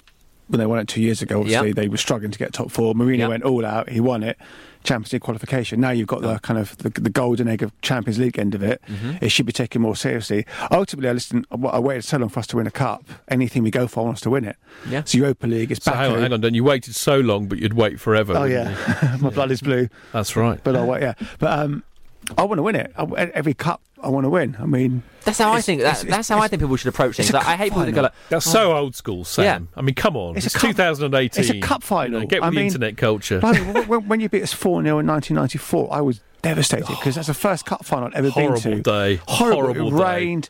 Horrible team. David Elleray. horrible referee. David Elleray still horrible. on my death horrible. list. Yeah. Everything was horrible Death about it. list. Yeah, I have a. But you know what? Do time You say that. I mean, I wasn't lucky enough to be there, but I remember it vividly, nevertheless. But people were just so delighted that Chelsea were in a cup final for the Yeah. first time in 24 years. You know, don't forget that. Oh no, that that for that was great because it's the first final of my dad, and you know we'd been to like full members, which wasn't quite the same thing. But then we just got absolutely just when Pates went up to lift the yeah, Fulham's Cup, Zenith we Data there. Systems yeah. Cup. And it was just it's It doesn't really work, does it? and then 97 gives you a taste for it. Then we had a great run till sort of the end Yeah. of the century, and then up. But comes we weren't Roman. formed then, Dan. I thought we No, were no. formed in This is- this is 2003. old Chelsea, no, You know. no, no. I mean, I, I think the Euro, Europa Cup is fascinating actually because, I mean, you know, we, we remember when we won it, we uh, we got in by finishing uh, second on the highest points anybody who's ever finished second in the Champions Yeah. League and didn't get through or something like or third. We came know. third, yeah. Like, Yeah, but we, we, we had more points than anybody who's finished. Yeah. You know, we were very unlucky not to go through that year, and we had Benitez in charge, which you know made most of us deeply unhappy and very angry. butter, can you? Sorry. No, no, I, I, I was very good. I'm a professional, Dan. No, you said Benitez. Sorry, Okay, all right. uh, and it was great. But remember, it was a it was a less protracted version than what we've got now. Well, what we we what we've got now here is is the full fat Yeah. Europa Cup version. So we're that. having to play the protracted league system, which Yeah. is a right nightmare, which can really norse up your league campaign. Um, I think what's going to be intriguing this this season for Chelsea supporters for the Europa Cup is what Sarri will do because for the last 15 years, we've been used to every single manager we've had taking every competition absolutely seriously. I mean, you know, you can level this accusation at a lot of clubs, even United, for not playing full strength sides in some cup matches because they focus on the Champions League or the Premier League. But you can't level that at Chelsea. We've always put decent. Strong sides out in every competition because we're we're trophy pigs and we like to win them. But from what I understand about Sarri, is that that's not how he rolls, baby. Mm-hmm. You know, he has his first eleven and that's pretty much sacrosanct for the season unless they get injured. And then his dirt trackers, who he puts in the other competitions. So there's a very good chance that we could actually see both in the Carabao mm-hmm. Cup and the Europa League a completely B B side playing, which of course, uh, you know, attached with that is the risk that we might not progress in it very far. And I wonder how Chelsea supporters would react to that because we like our foreign trips Yeah. and we like winning trophies. Are we going to be able to go? Oh, it doesn't matter. Well, uh, are we able to do what United and Arsenal fans do? Because oh, it's only the Carabao Cup. Oh, it's only the Europa Cup. We don't really care. Are we going to be able to handle that? I'm not so sure. Well, it depends how much pressure Sarri is on behind the scenes to deliver in his first season. Now, whether the club have said to him, you know, your objectives are X, Y, anything else is a bonus. I think from a financial perspective, which is now so key in football, Champions League has got to be the ultimate goal for us. You know, I don't think we're going to win the league this year. We're in a weird world now, aren't we? We're winning the Champions League. Getting in the Champions League is more important than winning trophies, and I, it's so weird. It's like, not, it's not for me. I'm old school. I mean, yeah, but, but but from the but you just sort of said it though. From the club's perspective, getting that financial benefit and backing Yeah. all the commercial uh, revenue that streams that come with being in the Champions League means that is the priority. And like. It's a bit like, you know, when people used to mock Arsenal for always going forth, be like, well, you got that Champions League trophy. To to an extent, everybody sort of plays that now. People would rather be in the champion, uh, be in that Champions League qualification than they would win the League Cup. Obviously, you want that season, but also, isn't the whole point to win trophies? You only win four at the start of the season Yeah. anyway. No one's going to do that. Okay, as a fan, Hmm. if someone gave the choice of coming fourth or winning a domestic cup, what would you choose? Yeah, but that, that I'd rather win a trophy. I think. Yeah, so would I. I mean, I- Yeah. I- the whole thing for me is. As much fun as the Champions League is, it's, Mm-hmm. become totally devalued because you've got you know fourth place teams qualifying. Listen, Yeah. it's, it's a great because you get some great chips, you get some great teams. But just as well as the European Cup is just the champions, that's when it was you know, Yeah. had more more gravitas. I think. I mean, I don't know. Football's all about the money, but as a fan, tangi- tangible is trophies. Yeah. You know, Spurs fans gone about you know your who've Chelsea got in the Champions League. We're like, well, where's your where's your Euro- where's your Champions League Cup? Yeah. It's you know coming fourth. Okay, s- you're third. You know, you don't even get a medal at the Olympics if you come fourth. Yeah. That's my view. I just I want to win trophies. I'd rather come eighth and win the FA Cup. Yeah. I think that's. A, I, I agree with that. To be to be honest, uh, Dan. I mean, you know, when, when it's really. I was just reading some article the other day actually, and and you know, we needed to be reminded of the fact that I think there's a bit of a. I think there's a bit of a myth. You know, the whole. You know, where were you when you were poo? Uh, to avoid getting Not dumped. so good. Uh, you know, shocking as Neil Smith calls it, doesn't Where it? were we- where where were you when we were Where we were Spurs. The reality is, is we were only really shocking for about three years, which is kind of like, you know, the end of the seventies and the beginning of the nineties. Sorry, the eighties. Yeah. And we really were awful then. We nearly went down to the third division, but it's a very, very small period of time. I think what really is more salient is the fact that we didn't win any trophy. Any proper trophy. I mean, I know we won the, the, the Zenith Data Systems Cup and the Full Members Cup, but we didn't win anything between 1970 and sorry 71 and 19, ni- uh, 97 yeah. and that was a very long period of time to be in the wilderness. Mm-hmm. In fact, about the same time as it was between Man United winning the league, as I recall, Sam. Yeah. Yeah, yeah, Yeah. Twenty six years. But you won other stuff. Yeah. that's the thing. You were winning cups FA and Cups. stuff. Yeah, you Cup know, winners' so cups. Well, I think so, it's- there's you know, that- so basically, if you if you've grown up with that that absolute dearth of winning any trophies at all, like Dan and I, who remember what it was like then, I don't care what competition it is. I want us to win it. Yeah. Because I grew up with those awful muppets from down the road from you on the old on the East Lancs Road. I mean, I, I'm 53, so my childhood was informed by Liverpool winning everything. A, that sounds depressing. I mean, like Alex Ferguson with United, if I have a dream, it is that one day Chelsea will have more blooming trophies than Liverpool, so I can ram it right where the sun doesn't shine. Yeah. You know, but you know, it's it's we've got a long way to go. So you know, I don't care if it's Carabao Cup, Europa Cup, uh, FA Cup. Premier League chat. I don't care. I want us to win it all, and I want us to win it all every year until we've got more trophies than that lot. Yeah. Stack them up. Yeah, I just it's about trophies. I mean, you know, coming fourth. You know, you you look back on your career, you came fourth five times. You look back on your career, you got two FA Cup winners' medals. Yeah, What's going to nice, be more isn't it? important? Yeah. We'll, uh, we're carrying with trophies in just a moment. We'll talk about whether or not Chelsea can realistically challenge for the Premier League title. Uh, before that, little break. Putin has sophisticated labs creating his nerve gas, where in America we just harvest it from me. Love sport.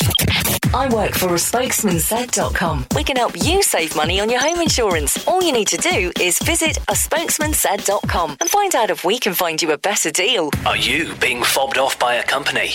Are they letting you down? And are your complaints falling on deaf ears? We can help you out. Come to a spokesman spokesmansaid.com and we will give you a voice and a platform to raise your complaints.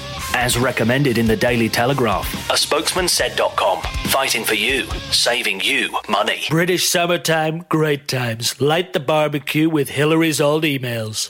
Love sport. We're back on. So, guys, can Chelsea challenge for the Premier League title? And beyond just putting in an actual challenge, can they win it? The uh, the next few fixtures within the next sort of month, by the end of October, they will have played Liverpool and Manchester United. Are these better uh, games for judging the quality of Chelsea and how their season will unfold? Yeah, I At the moment, only two teams are four for four. No, Liver- three. Liverpool will be our first real test. I mean, Yeah. Arsenal work in progress. The teams we played, you probably expect to get maximum points from. If we don't beat Cardiff, we're disappointed. West Ham, they'll probably play like Brazil, like they always do when they play us. Um, that our acid test is Liverpool at home. Mm-hmm. You know the pace they've got. If we haven't really sorted out our back four, say the left hand side where Luiz and Alonso are, then it, it could be a tough game. But that I think. Ask me after Liverpool if we get a you know a positive result, and I think yeah we can definitely give City a run for their money. Yeah, I mean, I, I, I, well, I mean, it's not just Liverpool. I think, I think the, the, the, the clear tests are against anybody who's our rival for it, and that's, you know, quite clearly Liverpool and Man City, who I think are both very, very good teams, uh, and then you know United and Spurs and Arsenal. Now we've we've beaten Arsenal early in the season when they were probably in a bit of flux with their new new manager Dick Emery. Um, Tottenham you know, interesting season for them. Champions League football again. The issue with the stadium, not buying any new players. There's a good, there's a good chance that they might not be as good as they were last year. That they may have peaked. They may have peaked at kind of third, Yeah. which is where you'd expect Tottenham to peak. But um, and United, who knows? I mean, I, I never would count Mourinho out. You know, either it'll melt down completely and he'll be gone by Christmas, or he'll win the league. I mean, either is possible with Mourinho. But either way, they are the benchmark and the test for us at the moment. And I think Liverpool will be a very serious test for exactly the reason that you said, because they are so attack minded and they could exploit our obvious vulnerabilities mm-hmm. very, very easily. You know, we could we could get turned over big time by Yeah. Liverpool. That is a worry. They've got a lot of pace, and they, you know, if we're defending a very high line, they Yeah. easily get behind us. Yeah. So it's going to be that is the acid test for us, I think, for our first. Well, seven, eight City, games. you don't have to play until December. No, we So got you quite shortly after uh, Yeah, Liverpool, in, haven't in we? October. Yeah, but at home though. Yeah, uh, but the the weird thing about the Liverpool game is, of course, so you play them on Saturday the 29th, and that's at home. Yes. But on the Tuesday before, you play them away in the do. League Cup. Do you think that kind of scenario affects the game because battles will be played will be, will be played that will then Well, if, if we again. don't get a hiding up there, then I think that'll stand us in very good stead. But, you know, I think Liverpool are capable of dishing out a hiding to us. And if we get, I mean, here's the thing, you know, is he going to play?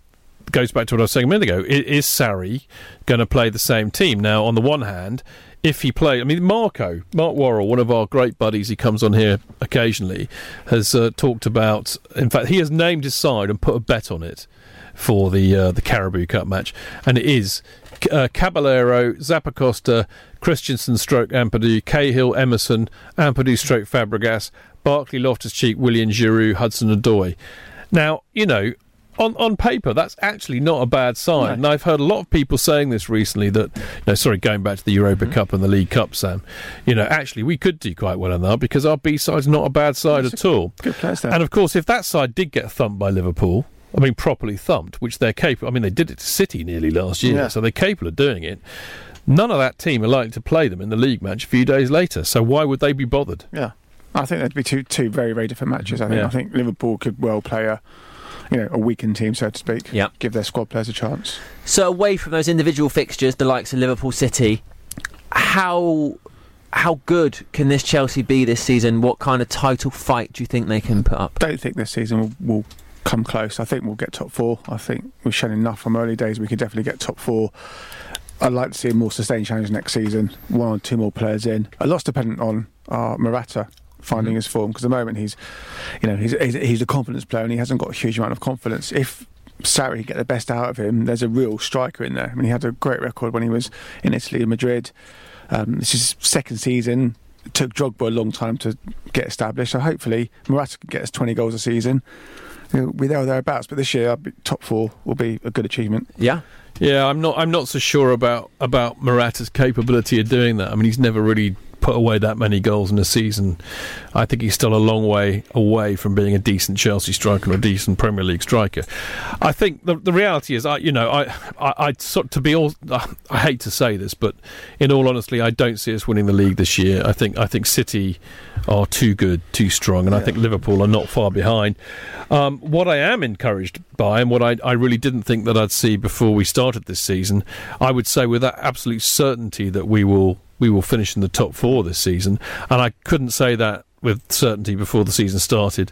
But from what I've seen so far, I think if we can win four on the bounce at the beginning of the season, when people are really trying to adapt to, to what Sarri wants, then I think that bodes well. And of course, the corollary of that is that you know United don't look com- the complete package yet. Uh, Spurs don't, and Arsenal don't. No. So therefore, I'm, I, I, you know, if I was if I was a betting man, which I am, Sam, I would put money on us being third this season. Yeah, because we could go into the Liverpool match with a 100% record, Yeah. conceivably. Yeah. Yeah, totally feasible. You look at the fixtures. Yeah. Uh, do you believe in the concept of it doesn't matter what the fixture list is because you play everybody twice? We've had a nice start, which has helped. We've had, a, on paper, a relatively Mm. comfortable start of our first six matches. But you've got to play one twice. Yeah, You I do, don't- I you don't believe in that. No, so I No, think I'm, it's- not, I'm not so sure. I think it does have an I impact. think it's a huge actually. impact, especially in terms of momentum. Like, for example, if you're a new manager or a newly promoted team, if you're say if you're a newly promoted team, if you have to go away uh, or even play at home and you play those top six teams, those top ten teams with all that experience, you start the season finding it very hard to get points. All of a sudden, you are under pressure by the time you play the teams you can beat. And I think it's the same for the teams at the top. Wolves got a point with City. yeah, Wolves are Wolves are going to be great. Yeah, though. I, th- I think I think for me it's the running's harder. So if it's say if mm-hmm. your last six games you've got to play United, Liverpool, Everton, yeah, whatever. Yeah, but you, you could also have teams that are fighting relegation Yeah. who are going to put in everything they have. Yeah. I, I, I think that it can, you know, it's a bit like what they say about referee, refereeing decisions, and that that they, uh, you know, the bad decisions and the good decisions even themselves out across the season, which I think is rubbish. It's absolutely piffle. A bad decision is a bad decision. It costs you points, and if you get, you know, a mixture of the top three having to play the top three in the last few games and, and the and the those sides that are fighting relegation I think you're up for six very very hard games.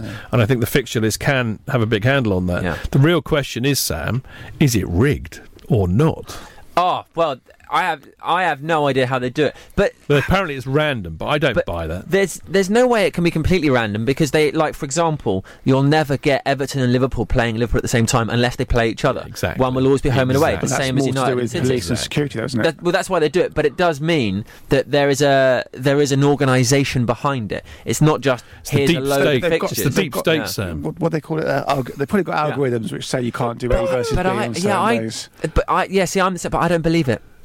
Hmm. I think, I think it's, it, th- I think it's too, it's almost too complex for the for the way they do the security and the policing, and then of course you get the TV rights, and they'll know at what points of the season you're going to get bigger audiences and stuff. I think they so it's organise it. weighted Yeah, I rather think than so. rigged yeah Yeah, I think. I think, you're probably. I don't. I don't know any of this for a fact, No, me but neither. I, I'm I wouldn't. I I- wouldn't be surprised at all, Well, given given what we know and what we yeah. see. What Mark Halsey came out and said this week was Wow, quite yeah, interesting. wasn't as that well, yeah.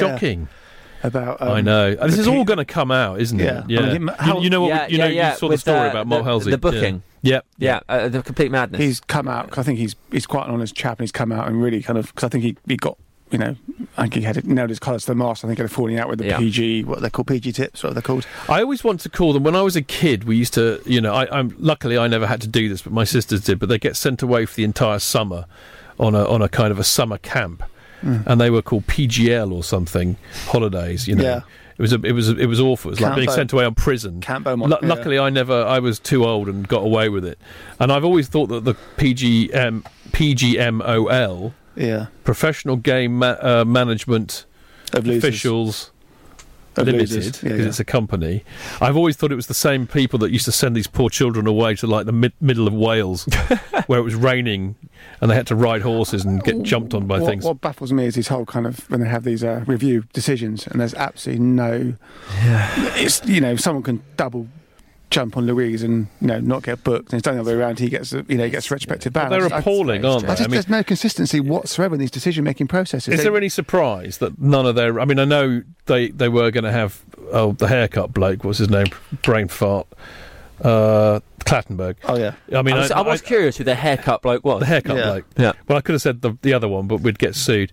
Uh, but anyway, K- Clattenburg obviously, you know, quit, and he was our Mm-hmm. World Cup referee, and because of that, they couldn't actually. You can't put a replacement in. They only Yeah. choose who they choose. Yeah. But that side, uh, that, frankly, there are no referees who are good enough to be able to go and officiate in a world or European competition. Well, that's why there's no English referees in the World Cup for I the first time. Yeah. I mean, well, how- no, no, no, there wasn't because Clattenburg quit. If Yeah, Clattenburg hadn't oh, quit, It was really been poorly there. Okay. reported that story. It was it Yeah, was it was reported exactly. as But- but there none of them are good enough, but that's not true. No, there was one, true. but because There he was, left the yeah. FA, But he, he couldn't wasn't qualify. anybody. That's the thing. I mean, Webb was a good referee, and now he works for um, one of the TV companies. Yeah, be- That, that's the you know. The, But they, I mean, you know, we, we say this every week, don't we? I mean, it, it's been a constant mantra since I've been going, you know, years and years and years ago, how awful referees are. But I think it's actually true. I, I think the referees are getting worse and worse and worse. I really do. Biggest issue I have referees is they haven't played the game to that level. yeah. You know what a, a professional footballer might perceive to be a good tackle, referee sees as a yellow card. My biggest issue is players' reactions to tackles. If it's a bad tackle, they're going to react. If it's a good tackle, you tend not to get a reaction from them. So my idea would be you've got all these players in you know League Two, League mm-hmm. Three, who probably you know need a job off football. You fast fast track them into referees because they're 34, 35. They're going to be fit enough. They get the game. You know, I, do you know what it. I would like to see? I'm, I would- I'm not sure, just ch- ch- chuck something at me if we need to go to a break, Sam. But what I would really like to do is to see players that we've really hated being made to be referees. so, like uh, John, uh, who's the, the John the, the Arsenal player? John Jensen, No, Hartson, that's the one. Yeah, he's too uh, fat. Lily Savage. Craig Bellamy, Craig Uh, Sutton, yeah. Not Craig Sutton, Chris, Sutton. Sutton. They should have all, instead of going into the media to earn lucrative uh, money for talking Yeah, rubbish, which become they referees. do with equanimity, they should have been made to be referees so we could pillory them every week. Yeah. That'd be perfect, especially, wouldn't it? especially Bellamy. We're going to have a quick break. but Before we do, I'll give you a thought, and then you can give Yeah, your yeah. thoughts when we come back. What about you know how like if you want to be a coach, you have to get your B license and that kind of stuff, or if you want to work on like a builder's yard, you have to have some sort of qualification for safety or whatever. Making tea. What if if you want to be a professional footballer, you have to be a qualified referee? Give me your thoughts just after this. Ooh. Don't you just hate it when most politicians just answer their own questions? I do. Love sport. Love sport with 7otb.com. Play your way to 1 million pounds. Can you save money on your car insurance? Chris did with a little help from a spokesman said.com. Getting real people, real savings. I'm Chris from Leicestershire, a truck driver. I went on a spokesman set, which was very easy to use for an old git like myself. And the £300 savings enabled me to take my granddaughter to Pontins on holiday. Find quotes from over 100 leading insurance providers at a spokesman said.com. Real people, real savings. Compare, switch and save with a spokesman said.com. Fighting for you, saving you money. If you're in business, I bet you hate wasting money. We Do Taxi Tops can help you achieve minimum wastage on your advertising costs and maximum exposure. Our revolutionary taxi tops can target your potential customers in the right place at the right time, so your message has the greatest potential for making an impact. We Do Taxi Tops. Visit wedooh.com. We Do, the smarter, quicker way of advertising in London, supporting London businesses of all sizes. 7bestbets.com. If you are looking for good odds with a simple to use app, visit 7bestbets.com. As a new customer, you will receive great welcome offers. We cover all sports, as well as an online casino and full range of virtual sports. If that's not enough, regular customers benefit from loyalty bonuses too. 7bestbets.com. Please gamble responsibly. Visit GambleAware for more details. Partnerships can be a wonderful thing. But sometimes good partnerships go bad. Marriage is by far the most important partnership in most people's lives. Everything you own or care about, even children, become a sort of partnership property. Unfortunately, sometimes only one person's vote destroys that partnership. Cordell and Cordell represent men whose partner has cast that vote. Call 0330 60 60 161 or visit cordellcordell.co.uk.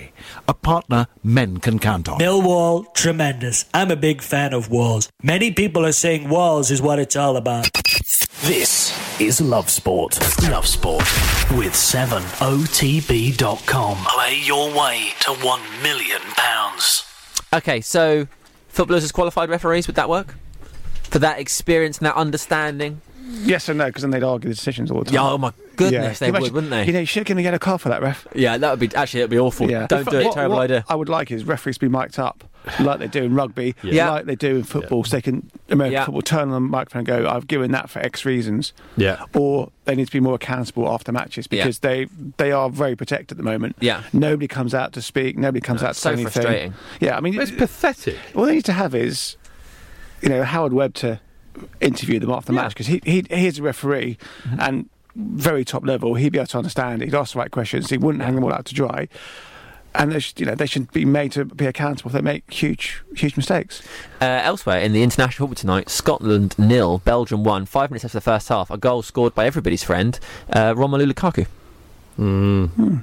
Oh, have you seen? Actually, that's, I'm glad you brought Lukaku up, Sam, because there's been all sorts of Twitter nonsense all week Mm-hmm. about Lukaku having scored the same amount of goals as Drogba, but in Yeah, less time. 100 and- 104 now, is it? So therefore, Lukaku is better than Drogba. Lukaku Wow. can trap it further than I can kick it. Apparently, Lukaku Lukaku's getting signed for Chelsea, but his first touch took him to Manchester. Yeah. Hey, I'm here all week. I mean, none of those things make sense. It's someone I saw I, in response. I saw one the other day that said uh, if Eden Hazard scores. 16 more Champions Yeah. League goals, he'll be level with Ryan Giggs. Yeah, but they're they're not comparable players. Absolutely it makes it just makes no sense. Well, it doesn't. I mean, look, you know, I, I, I thought Lukaku looked pretty ordinary and out of his depth at Chelsea, but he was young, you know, and the there's, there's, there's possibly a good footballer in there. And I mean, he scored a hatful of goals, so you can't really argue with that. But he's no Didier Drogba. I mean, in terms of what, what Drogba did at Chelsea and for the club and the trophies that not only he, you know, he, he won, but he had a direct part in winning. I mean, you know, Yeah, that, yeah, that, it that stands no yeah. comparison Nine, to me goal- at all. nine goals in finals. It just doesn't make sense. Yeah. Personally, just d- destroying Arsenal on numerous occasions, for which Yeah. I will love him forever.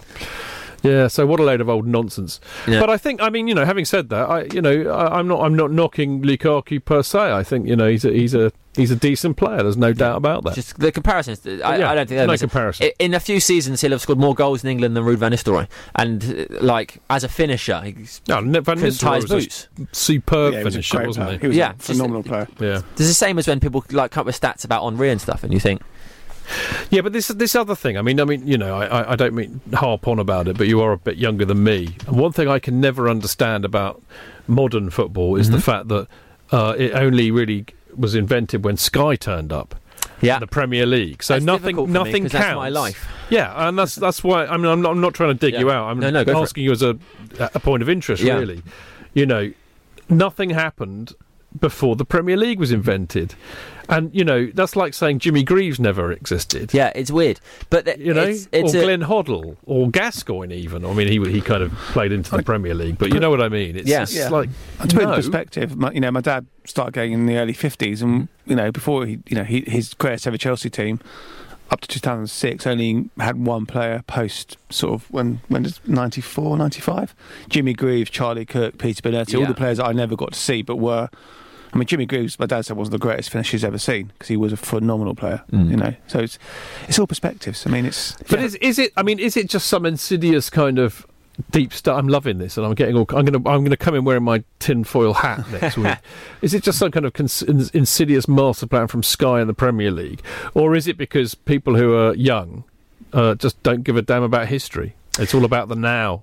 I think there's there's a lot of weirdness to all of this, and I think it's really interesting because, f- for example, there are stats of players who who crossed that divide, who would have played in Yeah. in what would have been the football, the, the Division One. the old Division One, Yeah. and then in the Premier League, Ryan Giggs, as example, made his debut for Manchester United in that. But often when you see his stats, they give you his Premier League stats, Yeah. and that doesn't count what happened before. and it is weird. And but in the same token, players that retire now are forgotten about so quickly, and not necessarily forgotten about in the terms of like they played their ability, but once you're off the pitch, no one cares anymore. Well, sorry, Dan. I mean, one of the things that I find, I mean, we do a show every every Thursday with Kerry Dixon. Mm-hmm. Now, I mean, you've heard of Kerry Dixon, right? And you're quite a young chap, so fair play to you. But Kerry uh, stopped playing for Chelsea in what 1992. Yeah, 1993. 1993. But he, he was our second highest goal scorer. Yeah. Uh, and remained that way until Frank Lampard beat both his and Bobby Tambling's record. Now, I grew up, I watched him play, so obviously he was a huge hero of mine. But younger people that I know always spoke of Kerry and people of that uh, generation in very reverential tones. But it seems to somewhere stop. I mean, I, I don't know. Is it because I, I watched them when I was a kid, so I have these wonderful blue tinted spectacles on and, and I'm, I like wallowing in nostalgia? Maybe, maybe uh, you know, kids are in their 20s when they're my age will be. You know, waxing lyrical about having seen, you know, the Drogbas and the Lampards play. I don't know. Maybe, maybe that's life. Maybe that's how it works. I think it's a very simple answer to it. Sky have transformed the coverage, and if you go back to trying to find old stuff from Kerry Dixon or whoever like Frank Stephenson, You, you like watch that- BT Sports. it's on there every yeah. week. No, but it's, it's, the, the, the coverage is so much more. There's so much more. These players are so much more. Yeah. I idolised. I mean, That's it. They're, they're, they're want- bigger than just football players now. yeah, a lot they're, of them. They're, they're, they're, they're, we've be, we've become customers. They've become brands. Yeah. You know, a football club is a brand. It's a product. You make so much money in the back. Well, of, and then they're shielded from us. I mean, there's a bit of a ding dong going on at the moment. I mean, I'm yet to get to the absolute bottom of it, so I have to be quite delicate in how I, I put it. But there's a, you know, the, when the players turn up at the at the ground on a Saturday, Yeah. there's now uh, a kind of a competition winners get to meet them only, Yeah. and it's fenced off from ordinary fans seeing them. So we're a bit kind of, well, is this another sign of what we're talking about? Or I'm yet to find out what, what's at the bottom of it. So as I said, it's kind of 50 50. Yeah. When I was going to Chelsea in the 80s, quite legendarily, Pat Nevin mm-hmm. would travel to the games by tube. No, okay. He was he was unusual for that time. It wasn't like the 30s and the 40s and the 50s where they would all Yeah. travel together, you know. But it was a lovely thing, and I heard a lovely story uh, today actually uh, about the cricket that Alistair Cook, who's arguably England's greatest ever cricketer, who's retiring after this test, he went to the match by tube. and I just thought, well, there you go. That's quite old school. That, Yeah. But you won't get modern footballers doing that. no, I it's mean- different. It's different I mean, kettle of I've- fish I- together, isn't it? When I used to go, I used to go. You could you could sort of meet the players. You go. Used Well, to, Harlington, remember those days? I used to go to Harlington Yeah. but on match days Yeah. because I used to I used to sit in the East Middle. The guys in the gate would let me go to East Lower to where the players come out, and I sit and watch them train. They come back, they sign autographs. I remember, you know, Mark Hughes signed an autograph Yeah. when he was at United. You could you could literally touch them, close down to Chidge. But now the, the, the landscape has totally changed for football. Just because this is uh, radio, they are close, guys. We're very very close. close. Right, we're going to have a quick break now. Then we'll carry on when we come back. Yeah. It's time to make North Korea great again, but it'll take a while. The country is a shithole.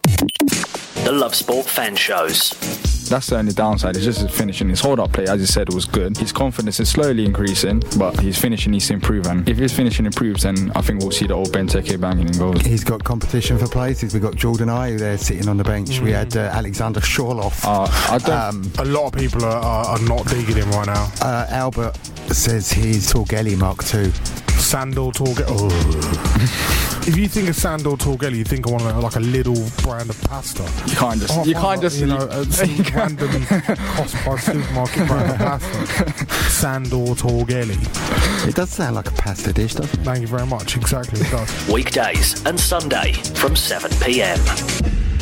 The Love Sport fan shows. I think HF play a big part in the club, and as Aaron said, it's a unique selling point. Most fans come to look at Paris for its atmosphere, and losing them is a massive part. Like I don't know how I was going to play out throughout the season, but You got to wonder if there was any element of the fans should be not rewarded, but effectively, other word. You know, keep Yeah. it sweet, show a bit of loyalty to the fans, and it'll be all right. Yeah, it's, it's all about brinkmanship, isn't it? And who, who goes as far? And I think that's the kind of character Mr. Parish is. He's, he's not so much a, a give and take person. Yeah. That's just my opinion. And- he, might, he might be the complete opposite of that. He's a shrewd, hard businessman. Weekdays and Sunday from 7 pm. Okay, new conversation point. You ready for this? Is Chelsea realistically likely to be sold by Roman Abramovich? If so, what would your hopes be? What would your fears be? Realistically, I don't think so. Mm-hmm. I think he still likes the club. I think the development is more economic rather than anything deeper than that. I mean, the, it's a billion pound project, and you've got to be absolutely sure it's the right thing to do. Even for somebody who's worth as much as him, it's a billion pounds. Maybe he'll want to sell a stake to buy, you know, to raise some money, sell a percentage. He's a great owner. He's been fantastic for us. He, he's like a fan with a lot of money. My fear is we get some lunatic coming on board who just ruins what you know the legacy Roman's built. You know, we're very very lucky that he is who he is. May not agree with all his decisions, sacking managers too early mm-hmm. possibly, but he's transformed the club. It'll be. I hope he doesn't sell. I don't think he will. I think he's. he's You're getting he's- emotional there, I know. I you know. are. I can tell. because you know you look at like the, the guy who bought Cardiff City. He changed Yeah. their kit. Yeah, yeah, uh, Vincent Tan. Simple things like that. Yeah, but I, he did look like a Bond villain, though. He did, fair. he did. But simple things like on, that. On, I on the plus side, I mean, Chelsea playing a red kit will just break my heart. bizarre. oh, we've Yeah. done it before. Well, yeah, not fully red, not like a. Not we had red tops. That was the away kit in the Yeah, 70s. but not going from your blue to red because it's it's dragons. I I Yeah, don't think yeah, he'll sell. I think I think he's That, that, for- that would that'd burn the stadium down if that happened. Yeah. I mean, goodness gracious me, Sam. I could opine on this for the next half an hour, so I won't. Okay. Uh, I wrote an article about this a couple of weeks ago. Mm-hmm. Um, you know, obviously, I, I get to hear all sorts of things, as you can imagine. But my understanding and my take on it is that, you know, it's not, as the press would have you believe, Roman throwing his toys out the pram in a fit of pique because the Home Office won't allow him a visa. Um, yes, it's true. He has put the stadium redevelopment plans on hold, but I think I think there is an element of truth in what the club said, which is it's you know it's a very difficult investment environment at the moment, what with Brexit and uncertainty therein. Um, and I know that they've been trying for a while. I think it was always part of Roman's plan to uh, try and seek external investment because you know we're talking when he started it, it was 500 million, and it's probably not going to be much less than a billion when all said and done. I think there are also all sorts of other uh, building and planning considerations still kicking around, which you know we're not aware of, which are also delaying things. So I don't. I think you know this is the trouble actually, and uh, I think the real issue therein is this is what happens when you have an information vacuum. You know, Roman Abramovich, un- unlike a lot of chairmen, for good or ill, his choice is to never, ever, ever speak to the press and give mm-hmm. them anything. So everything you hear about Roman or from Roman is through sources attributed to the club. Some of it's official, some of it's less so. But either way, you don't get it from the horse's mouth. So therefore, the media, in, and you'll know this, you've studied this, I've worked in it for years, they, they still have to say something. So they basically add up two and two and they make five. And this is what you get. So they go through the path of least resistance, which is to say, uh, he's not allowed in the country, therefore he must hate the club and England and everything in it. Yeah. He stopped the stadium, so therefore he doesn't want to do it anymore. He's not going to spend his money on it. Well, it's not as black and white as that. It's a little bit greyer. The other thing I would say is to absolutely agree with Dan, and this is the, the whole tenor of the argument. You know what what Roman has done. What's Roman ever done for us? Uh, well, uh, he's basically catapulted us into the elite of European football, Yeah. where we will remain because we are worth so much money now, and we are a real valuable asset. We are more to the point. He's created a, a, a massive and valuable brand across the world. So that means if if Roman did want to, you know, bail out for any reason at all, and I mean, let's face it, after you know, f- 15 years and over a billion quid, I wouldn't blame him. Um, he leaves Chelsea in a much better place than they were before, and also a very attractive proposition for an even wealthier person, or more likely a nation state like Sovereign City. wealth, yeah. The real problem that I have with that is that actually the reality is if, if Roman did sell up, um, we will not see an owner as good as him because he has been thoroughly engaged in the club. He's actually listened to the supporters way more than most people will give him credit for, and we know this for a fact. Um, and and I and I fear that we will get an owner who is taking it on absolutely as a business and not a passion to milk everything they can out of the club in terms of branding and money and profit. And I also fear that the engagement with the ordinary supporters and the match going supporters will recede to a point where it's almost Diminish. we might as well be going anywhere on a Saturday. And that will fill me with both uh, an equal mix of sadness and rage. Yeah, I mean he's doubled his investment. If he does so, it's two billion quid. So he's you know he's made a billion pounds in 15 years, which is good investment. But if, I mean, City have City are lucky with the sovereign wealth. I mean, you, you mm-hmm. may not agree with the politics behind it, but they've they've turned that club around, and the whole setup around the Etihad is is is faultless in terms of the investment. Yes, okay, maybe some of the deals maybe allegedly a, a little bit suspect, but They're like, they're like a sensible version of Roman. I mean, I, I wouldn't say that their owners are as passionate and as engaged in what we've done as Roman is, but I think they're a sensible version in terms of what they've planned to do and how Yeah. they've done it. But I think, you know, in terms of good owners at Premier League football clubs, it's Roman and quite possibly City. Everybody else is a bit dodge. we look at what's going on at Arsenal. I mean, the Glazers Yeah. aren't particularly liked. Glazers nice, are a they? disaster. Glazers are an They- they- absolute disaster. Yeah. I mean, I think I was watching the documentary on City, and they interviewed, um, was it Mubarak, the chairman? Yeah, Mubarak. Yeah. Mubarak. He's he's talks a lot of sense. They've they had to spend the money to get to a certain level, and now, it, it, although they are spending money economically, they're not like Sanchez. Yeah. They weren't prepared to pay the wages because he's 29.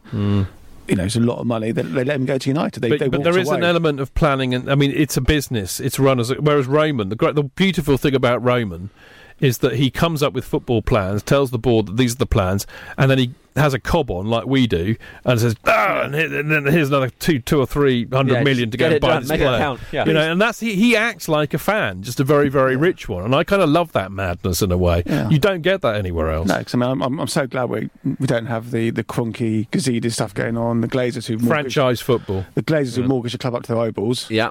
Um, a laugh. I mean, who else is there? I mean, Spurs. Spurs don't spend Well, any money. d- d- yeah, you know, and the guy behind him, Joe, Joe, in, Joe Levy, Joe, no, it's No, Daniel Joe- Levy, Joe.